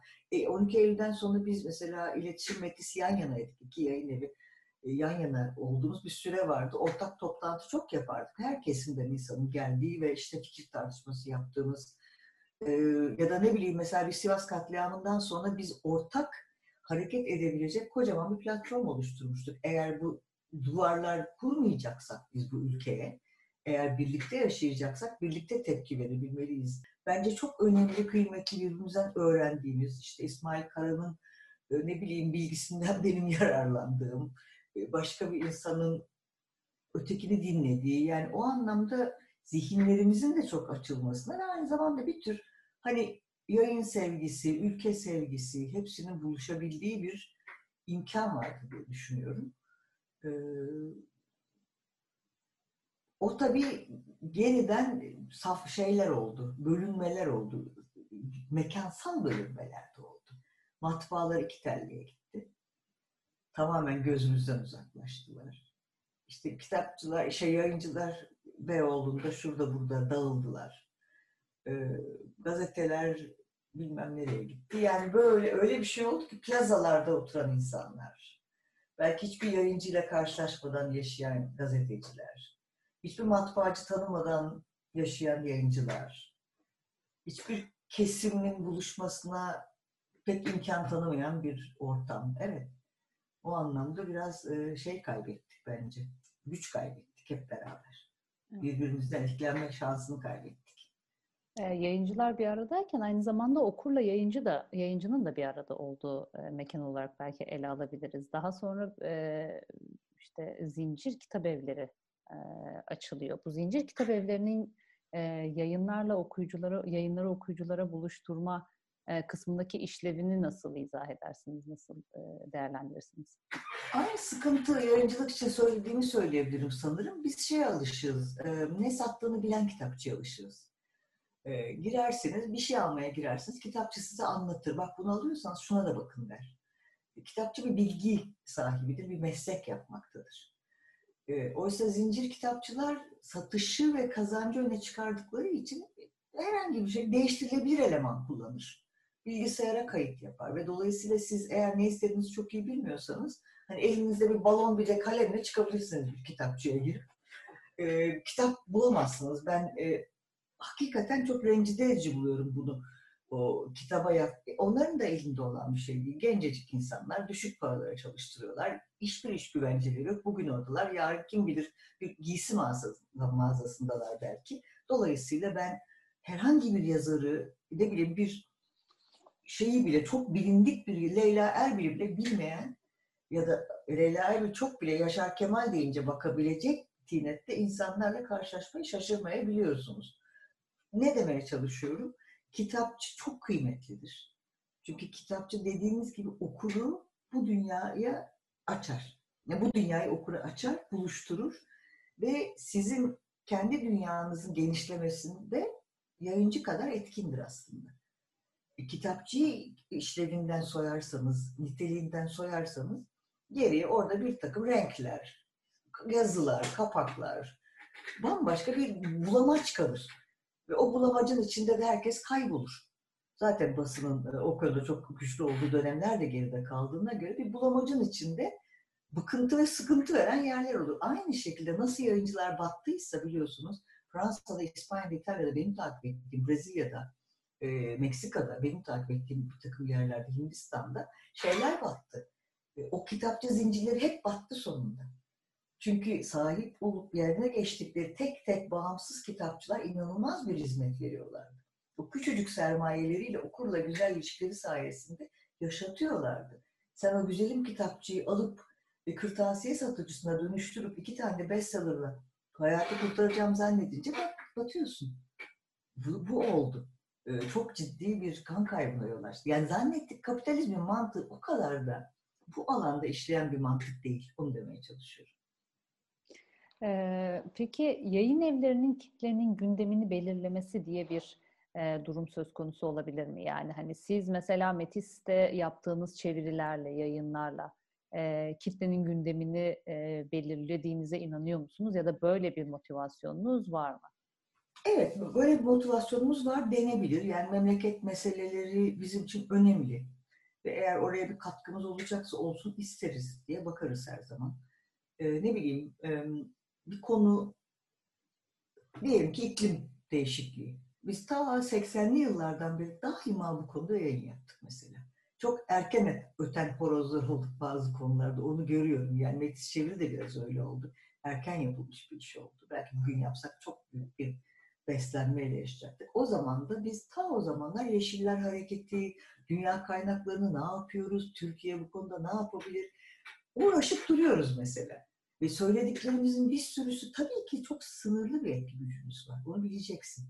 Tabii ki çok sınırlı bir etki gücümüz var.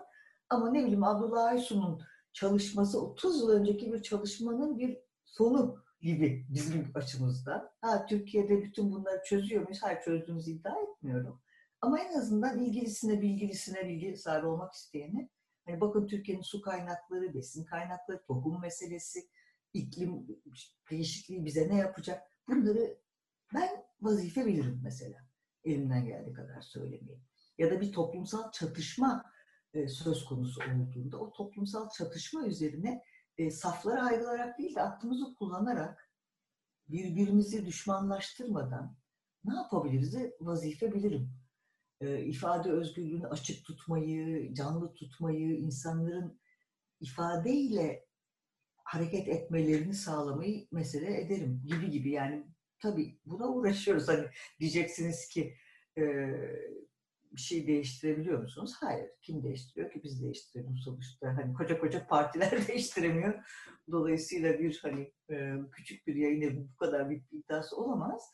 Ama dünyada yaşıyorsak katkımız bu olsun diye baktığımız bir sürü iş yapıyoruz diyeyim. Peki daha minimal düşünürsek okuyucular sizi nasıl yönlendiriyor? Yani okuyucuların sizin yayın politikanızı belirlemesi ya da dönüştürmesi diye bir durum var mı? Tabii ki var. O da şöyle, biz bayağı bir şey yayınlamayız o anlamda. Açık platform gibi gördüğüm bir anlamda söyledim ya, yani tartışma hep bizim için önemli oldu. Dolayısıyla okurun sorduğu sorular bizim için önemli oldu. Negatife çalıştığı bir şeyi söyleyeyim. Mesela erken iş yaptığımız zaman ve cevap bulamadığımız zaman geri çekildik. Bir örnek bilim kurgu dizisi. Biz ta 25-30 yıl önce bu işe kalkışmışız. Bülent Somay'ın editörü. Türkiye'nin ilk belki de tek yüksek lisansı olan bu konuda, bilim kurgu konusunda kişisidir. İnanılmaz bir çaba gösterdi. Hiçbirini satamadık o kitapların. Diğer iki tanesi dışında koca bir liste. Canımız çıktı. 30 kitap mı? Tam sayıyı unutma, ciddi direndik. Sonra peki dedik. Peki yapmayacağız. Şimdi çok güzel satılıyor. Başkaları yapıyor, ediyor. Çok güzel satılıyor. Ama biz bıraktık. Bizim okurumuz o sırada hazır değildi, istemedi. Belki de zaman geldi. Evet, şu an zaman. Birazcık da belki tohum atmış olduk. Hani o tohumlarda bazısı sadece tohum atma. Onlar nasıl etkileniyoruz başka? Sorularını fark ediyorsunuz okurun. Bir kitap basıyorsunuz. Tabii ki biz hep dinleriz okuru. Cevap gelir. Bize çok yazarlar. Çok aktif bir okurumuz var bizim. Yani inanılmaz yapar. Hatalarımızı söylerler. Hatasız bulurlarsa yazarlar. Niye şunu yapmıyorsunuz derler. Niye yapmıyoruz hakikaten deriz, düşünürüz. Yani biraz bizim için yayıncılık hakikaten biraz ortak konuşma. Nasıl editörlerimiz kendilerini katıyorlarsa hani bir sürü insanın ortak zihniyle oluyorsa bu işler, okurda iyi eleştirel, iyi okuyan bir okurda da bunun parçası bence. Bir de şunu itiraf etmem lazım. Beziyoruz bazen. Çok yoruluyoruz ve beziyoruz. Hakikaten ne yapıyoruz biz oluyoruz. Çünkü genç kuşak arkadaşlarımız da hiç devralma niyetinde değiller genel toplamını. Ne bileyim Tuncay Birkan diye harika bir türümüz vardı mesela. Ve artık yazar olarak ve başka şekilde devam edecek hayatına. Çünkü hani çeviriden, redaksiyondan, editörden bayağı bir çok da benden 10 yaş küçük olmasına rağmen hani kendini emekli etti ve başka bir dünyada gene biz şimdi kitabını basacağız falan ama değil. Hani ben bununla uğraşayım, benim gözümdeki genç olarak devam etmek istemiyor. Ya da başka arkadaşlarımız, genç arkadaşlar, ben editörlüğümü yapayım, hani idare işine karışmayayım, ben şunu yapayım gibi çok bir hayat değil. Cazip gelmiyor arkadaşlarımıza. Dolayısıyla bazen ben 62 yaşındayım yani hani falan oluyorsunuz. Ama okurun ilgisi, merakı, soruları, talepleri kesinlikle bizi canlandırıyor tekrar. Evet, yani siz, dönüyoruz. Dönüyorsunuz. Siz yayın sürecinin neredeyse tamamına dahil olan bir isimsiniz. Çevirmensiniz, editörsünüz, yayın evi sahibisiniz, yayıncısınız, elinizle dergiyi de dizmiş bir insansınız. O yüzden biraz aslında bu az önce bahsettiğiniz daha genç neslin o ince işçilikten kaçması meselesi. Şimdi biraz bu editörlüğünüze ve çevirmenliğiniz kısmına gelelim. Siz zaten burayla başladınız aslında. Yani hem çevirdiğiniz kitabı basmış oldunuz. Doğru. Yani ince işten kaçıyor demedim ama ben onu düzeltmek isterim. Katiyen ince işten kaçmıyorlar. Gayet güzel ince iş yapıyor arkadaşlarım, genç arkadaşlar. Hiç onu kastetmedim. Daha böyle idari iş. Yayıncılığın bir şeyi var ya, meslek kısmının ötesinde bir de idari, ticari soğuk gibi aslında. Evet. Şirket yani sonuçta. Yani ben de istemezdim açıkçası böyle bir yayınları olmayı. Ben bir kolektif içinde yaşamak isterdim. Ama şartlar buna müsaade etmedi. Onun bütün vergisi, şeysi, ne bileyim sıkıntıları anlatabiliyor muyum? Böyle bambaşka bir iş kısmı var orada. Ona talip değiller. Çok güzel edisyon yapıyorlar. Çok incecik, gayet güzel çeviriler yapıyorlar. Hiç onu aman yanlış anlaşılmak istemem. Daha ziyade ama daha uzman diyelim. Daha uzmanlık alanlarında kalmak istiyorlar. O benim hatam olsun diyelim. Ben yanlış ifade etmiş olayım. Siz ilk çevirdiğiniz kitabı basıyorsunuz. Her iki işi de aslında aynı anda yapmış oluyorsunuz ve eğer yanlış hatırlamıyorsam, yanlışsa düzeltin lütfen, müstear bir isimle basıyorsunuz. Evet. Dönemin siyasi gerekliliğiyle. Şimdi çevirmenlik, editörlük ve işte yayıncılık ya da çevirmenlik ve editörlük diyelim, çok birbirinden ayrışmış alanlar, biraz daha ayrışma pozisyonunda şu an ama ayrışmış alanlar değil gibi. Uzun yıllarda böyle çok işte hepsinin kendi alanında kadrolaştığı ya da birbirine aktardığı bir şey yok. Siz bu editörlük ve çevirmenlik meselesini nasıl ayırırsınız? Yani Türkiye'de bu nasıl işliyor?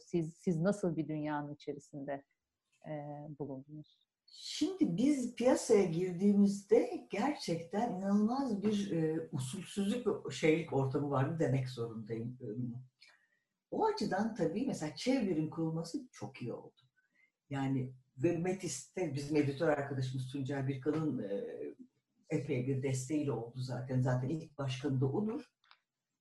Ve Metis'te bayağı toplantıları da yapılmıştır onun. Biz daha önce Metis Çeviri dergisini çıkartırken de zaten kendimiz de çevirmen olduğumuz için açıkçası nasıl bir emek, nasıl bir zahmet, nasıl bir şey. Ve tabii hala da mükemmel olduğunu katiyen iddia etmiyorum. Hala çok uzun bir yol var sektörde bu konudaki hakların oturması için. Ama en azından mesela Çevirmenler Birliği'nin tek tip sözleşme hazırlamış olması, asgarisini en azından ortaya ele alabileceğimiz bir şeye getirmiş olması bana çok kıymetli geliyor. Yani çünkü biz ne yazık ki, ben de dahil olmak üzere, bedelsiz emeği çok normal gören insanlarız. Öyle bir kültürden geliyoruz.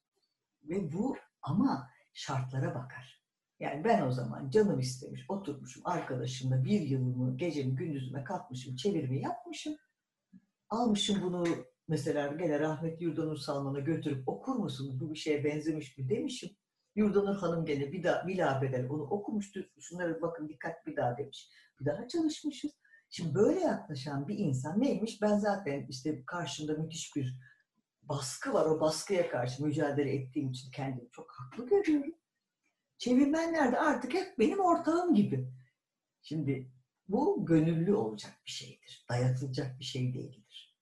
Yani biz Metis Çeviri'de gönüllü çalışmışız. Herkes aklına bile gelmemiş. Zaten batarak çalışmış, 5 kuruş para kazanmamış bir dergiden bahsettiğimizi tahmin ediyorsunuzdur. Zararla çıkıyordu. Hiç, o da bizim doğumumuz değil. Bir yerden para oraya koyuyorduk. Ama bunlar, bu alışkanlıklara çok dikkat etmek gerekiyor. Çünkü bunun bir mesleğe dönüşmesini istiyorsak haklarını önce insanların vereceksin. Hem onların, tabii ki herkesin hakkını vereceksin. O bir şey. Bir de meslek yayıncılık olabilecekse ancak unsurlarının hakkını vererek meslek olabilir. Yoksa senin aradığın o pırıl pırıl kafalar senden kaçar ve gider. Yani hem bu dili iyi bilecek, hem öteki dili iyi bilecek, hem bütün o alanın şeyine hakim olacak, bilgisine hakim olacak, disiplinli olacak, zamanlamasını yetiştirecek. Bütün bu özelliklere sahip olan insanla çalışmak istiyorsun. Sonra onu yarı aç, yarı tok niye çalışmadığını çok şaşırıyorsun mesela. Niye çalışsın? O özelliklere sahip olan bir insan yürür gider, istediği yerde iş bulur gibi. Ya da sen şeyle baş etmek zorunda kalırsın. Hep yeni başlayanları düzelterek, uğraşarak, onları editörüne, redaktörüne düzelterek çalışmak zorunda. Bu tip çözülmediğini itiraf etmemiz gereken sorunları var sektörün. Neyse ki bilincine varıldı, üzerinde konuşuluyor. İşte ben derneklere çok inanırım. Yani çevrenin olmasına çok inanıyorum. Yayıncılar Birliği'nde bu konuda uyanıklaşmış arkadaşlarımız olmasını çok önemsiyorum. Sorun olarak saptanmış olmasını, beraber şeylere katıldık, bakanlığın kongrelerine katıldık, komisyonlarımız beraber kurduk, yayıncılar, çevirmenler, editörler, editörlük diye meslek tanımladık bundan iki önceki. Bunlar hep çok önemsiyorum. Bunlar şeydir, üzerine hareket edecek bazılardır. Bir ülkenin kültürünü değiştiremezsiniz, belli alışkanlıkları, ne bileyim, kaçakları, hak görüşleri, ama üzerinde bir çalışacak bir baz verirsiniz. Bilmiyorum, sorunuzun biraz belki dolaylı bir cevabı oldu ama ben çevirmenliği zevk kısmı ayrı, bir metinle buluşma kısmı ayrı, meslek oluşu ayrı olarak iki ayrı şekilde düşünmek gerektiğine inanıyorum. Yani ben de zevk aldığım için çeviri yapıyorum. Bu metni çevirirsem daha iyi anlarım diye düşündüğüm için çeviri yapıyorum.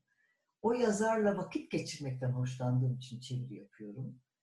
John Berger çeviriyorum. İşte ne bileyim, Lorca çevirmiş olayım var. Bilmem ne, bunları yapıyorum. Bu benim için haz verici bir şey. Ama buna lüksüm olduğu için ben bunu böyle yapabilirim.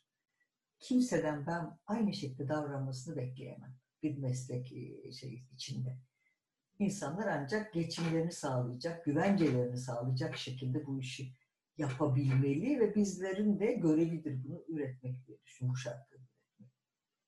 Sizin daha şahsi deneyiminize gelirsek eğer, editörlük ve çevirmenlik hususunda. Mesela bir kitabın bittiğini nasıl, yani bu kitap bitmiştir, ben bunu artık yayınlamak gerekiyor dediğimiz, bunu editörlere sorduk, işte önemli editörlere ve çok enteresan cevaplar aldık. Bu yüzden bu sorunun cevabı bence çok o mesleği de tanımlayan bir şey haline geliyor.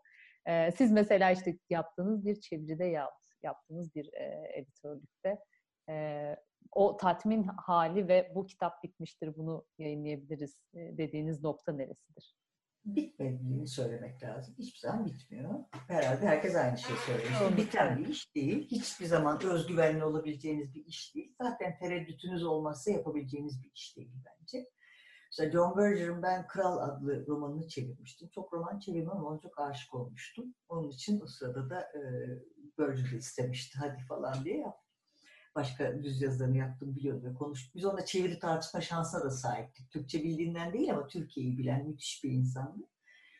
Neyse, sonuçta Allah'ım ölüyordum. 2 yıl falan sürdü. O kadar korktum ki yani. Kaç yıllık yayıncı, kaç yıllık çevirmendim ben onu yaptığımda. Gayet orta yaşlı bir insandım. Ama yani nasıl cüret ettim diye kendime kızdım.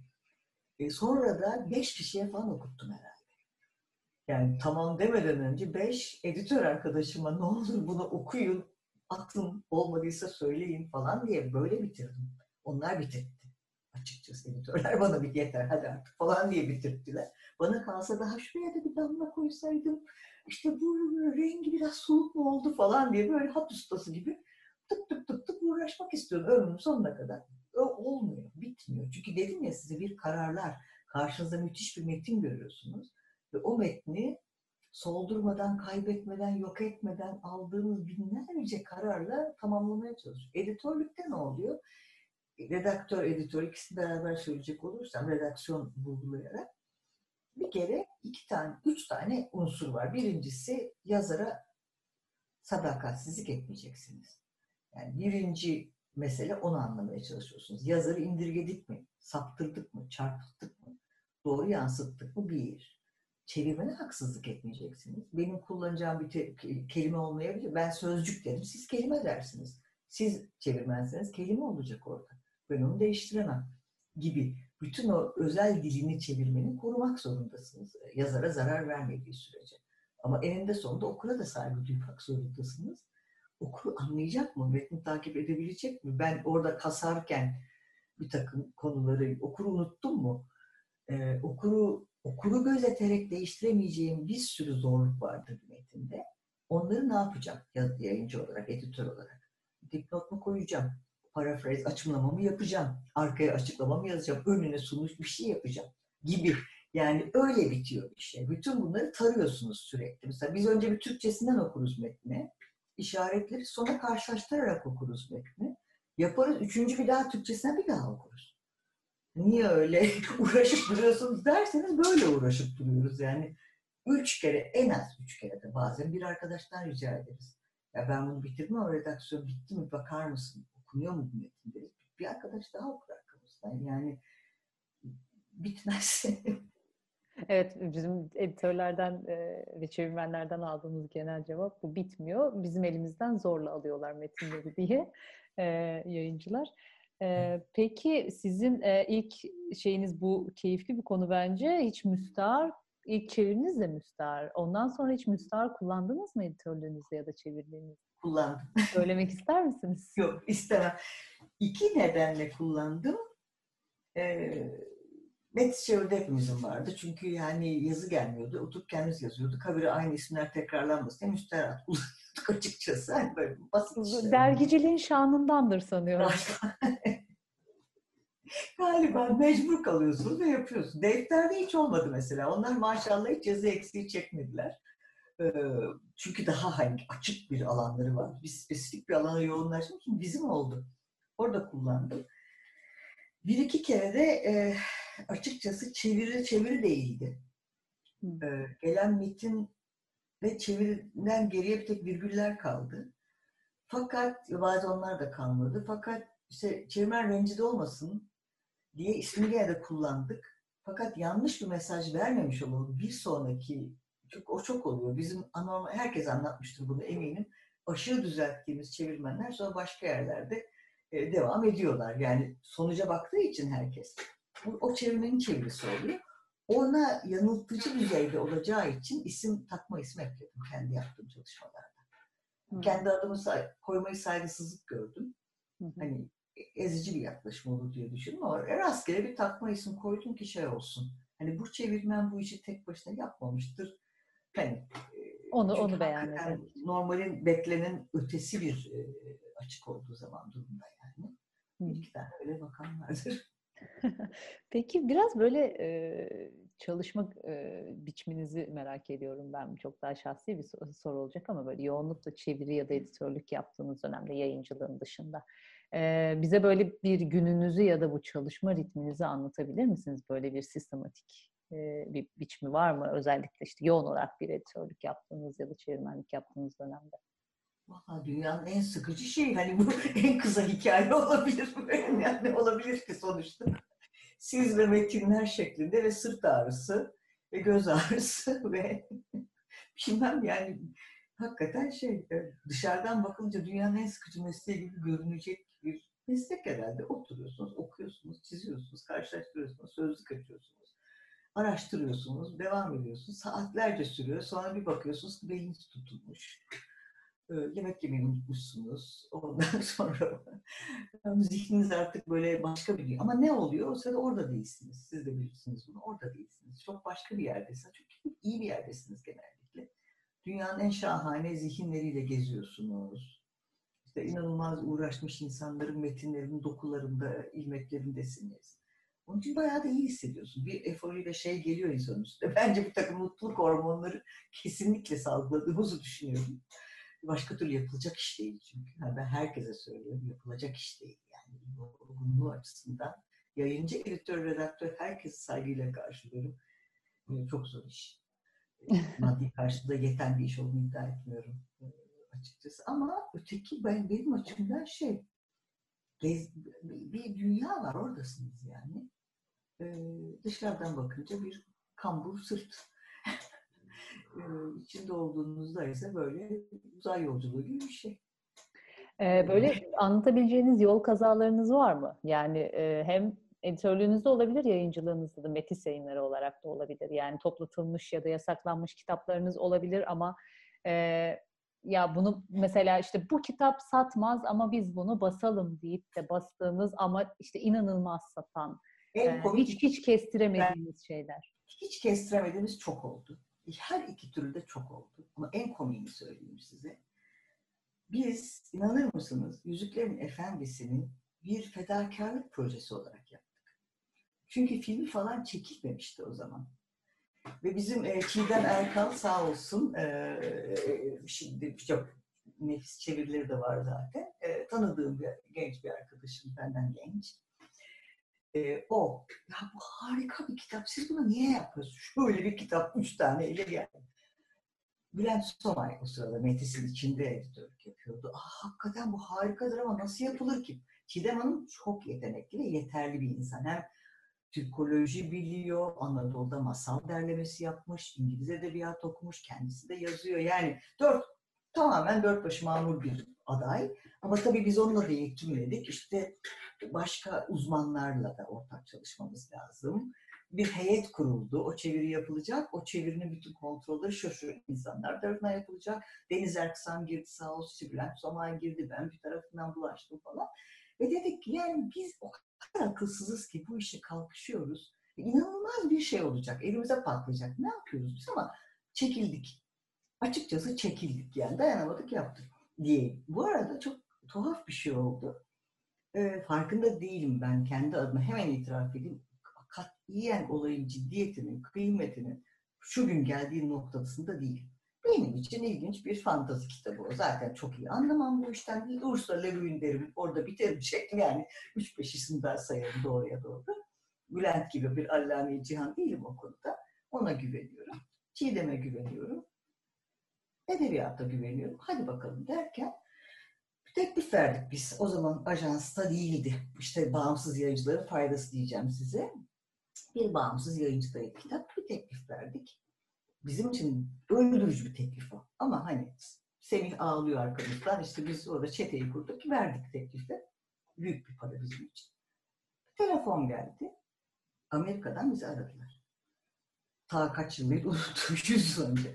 Kadıncağız gayet zarif bir hanım dedi ki, aa çok tuhaf bir şey geldi başımıza, bunu ilk defa görüyoruz. Bir başka yayıncı bizi aradı.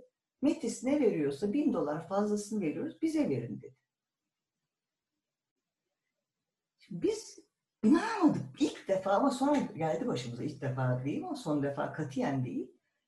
İnanmadık ve dedik ki kadına, çok özür dileriz ama yapamayız çünkü biz limitimizdeyiz. Ya öyle bir para verdik, kendi çapımızı. Ben o da $1000 gibi neydi, çok deyip durdum, hani öyle bir şeydi o zaman. Sonra tabii güzel güzel ödedik, tehditlerini sattık. O dönemin şartları o.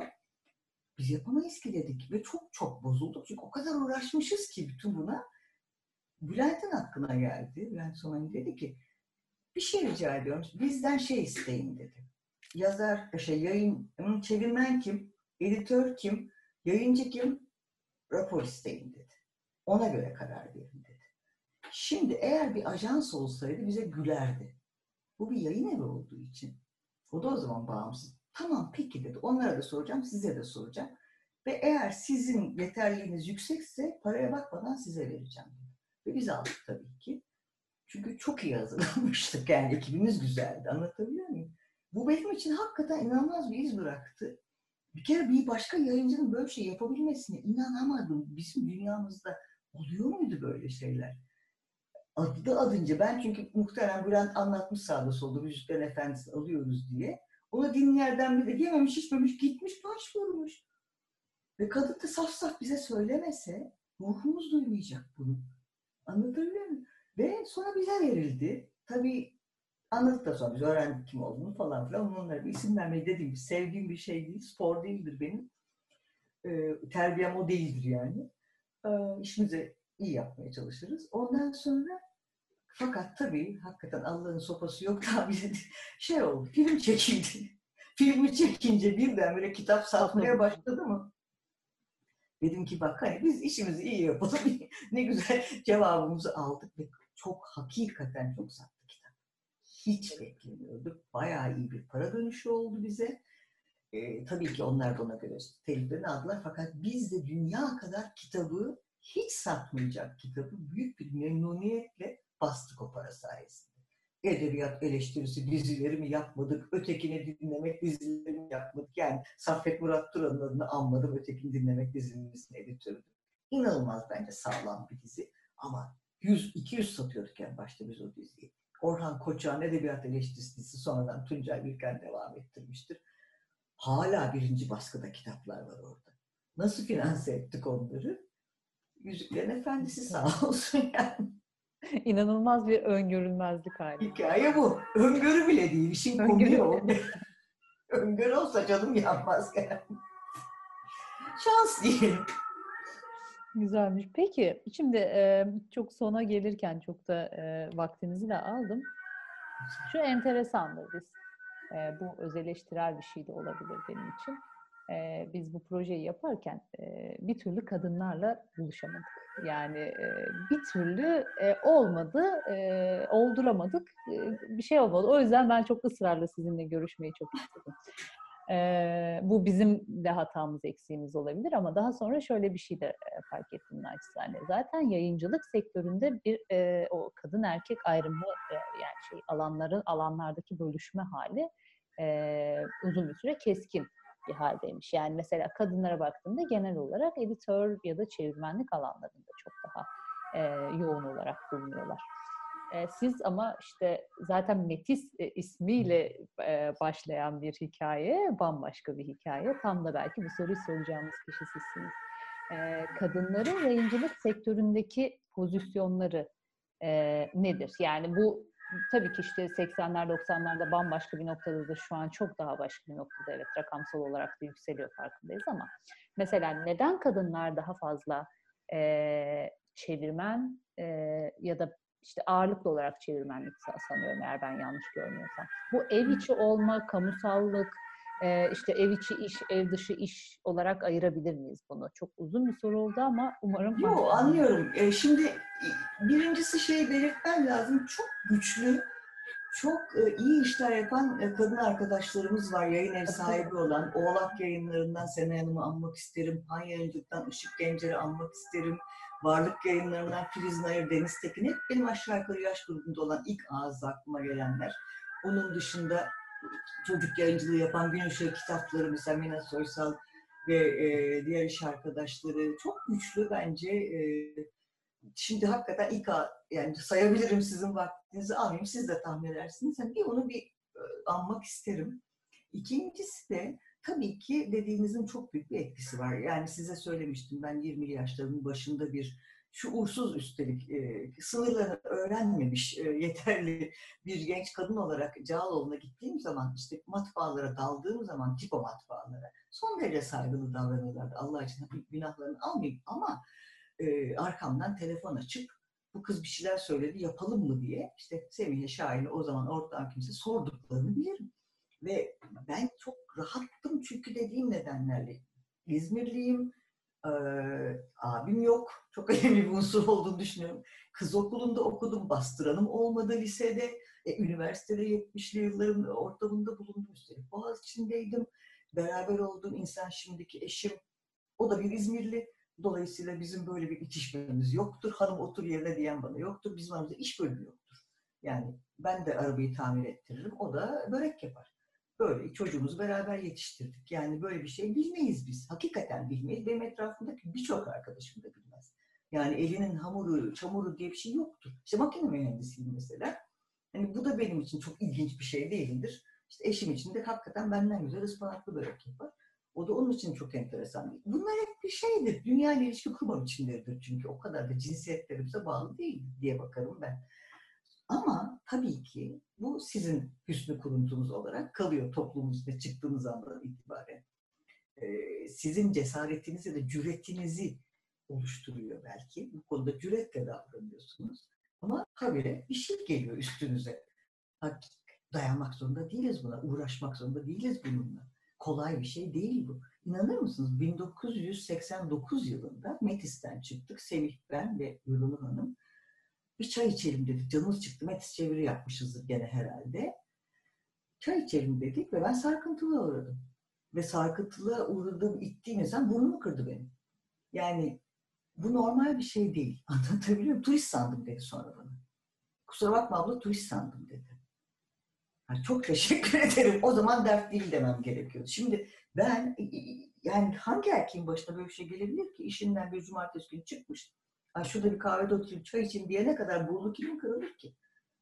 Hiç şöyle bir kıyafetle şuradan şuraya gittiğim için. Turist olmak ihtimalim olduğu için. Yani az değil, şimdi bunu hani şey için, abartmak için söylemiyorum. Ben bunları normalde hakikaten algılayan bir insan değilimdir. 60 kişilik sınıfta ben erkeklerle beraber bizler Ali Veli Makinist diye şarkılar söyleyerek okuduk. Ya o kadar da bir şey olmadı ama geliyor. Herkes de sizin kadar şerbetli olmayabilir, daha şahsi yaşayabilir. Mecbur değil kimse bunları çekmeye. Kolay şeyler değil bunlar. Şaka değil. Ben inadımdan şunları yaptığımı da bilirim bu arada. Tabii ki paketlerimi kendim taşıdım.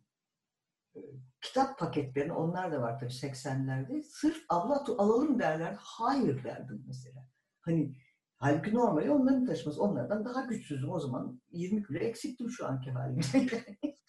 Ama şeyimden, inadımdan yani, anlatabiliyor muyum? Böyle hayır ben taşıyacağım. Gereksiz bir güç gösterisi yapmak zorunda kalıyorsunuz. Gereksiz bir inatlaşmaymış gibi görünüyor yaptıklarınız. Sözünüz her zaman vurgulanması gereken bir şey. Bir adet iş emrini bile, hani şunu bas kardeşim dediğini bile, tabii bir de ben o zaman eşimden izin alarak çalışılan zamanların insanıyım. Bunu hatırlamazsınız siz. Öyle bir dönem vardı bu ülkede. Bir kadın çalışmak için kocasından belge imza alırdı. Hani okulda hocalık yapabilirsiniz, malzeme laboratuvarını kurabilirsiniz. Kocanız müsaade etti mi? Ettiyse yapabilirsiniz. Unutuyor insan. Uzun yaşadım hani kendi. 40 yıldır bir şey yapıyorum. Vallahi unutuyorum bazen ben bile.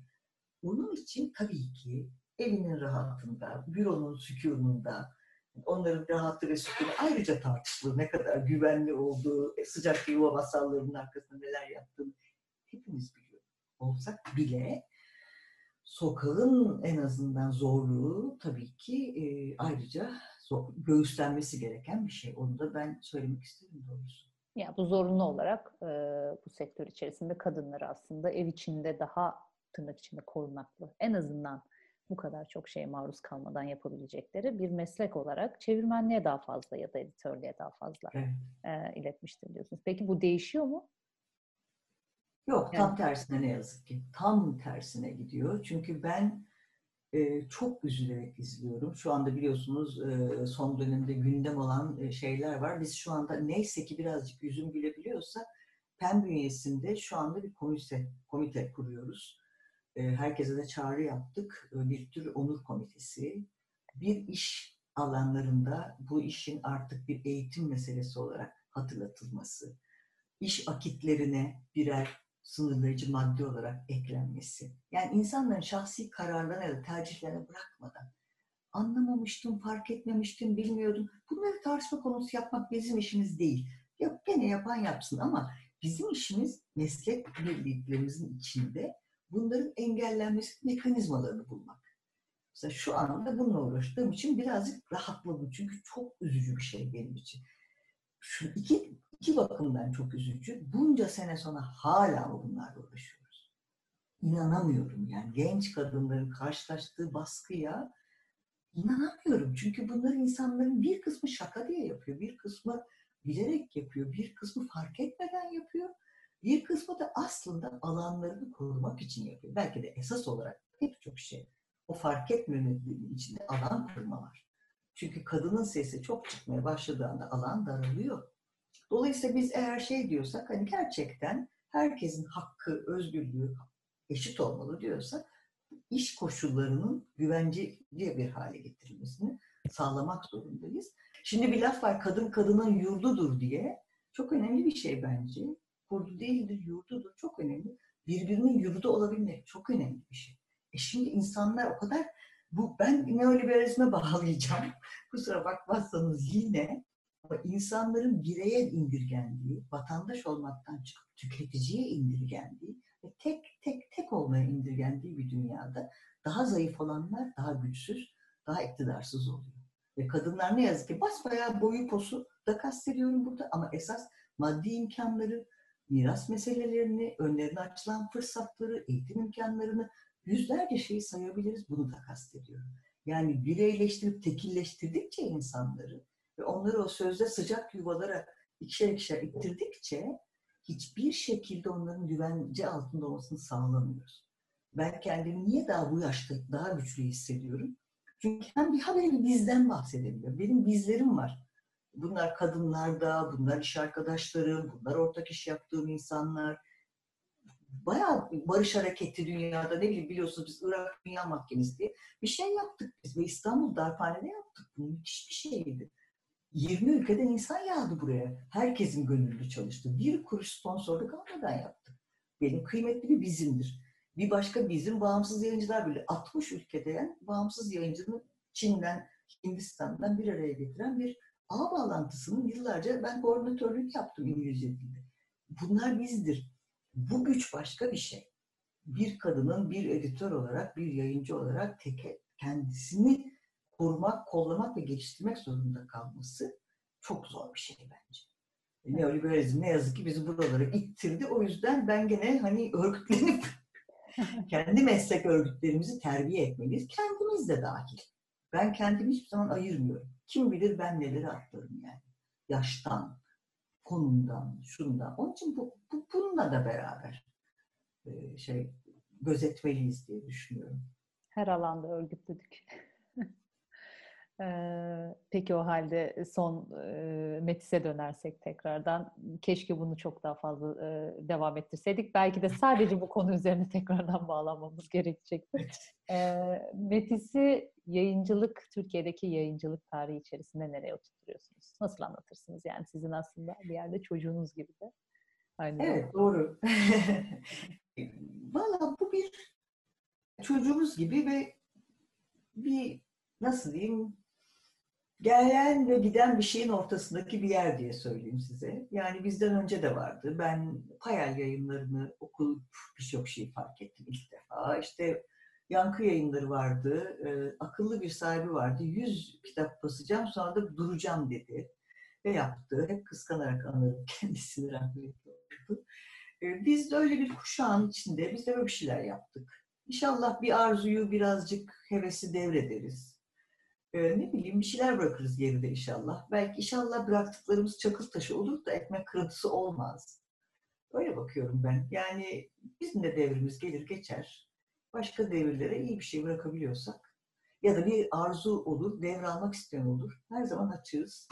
Memnuniyetle devretmek de isteriz. Öyle bakıyorum. Yani bir akışın içinde bir anlık işte yani.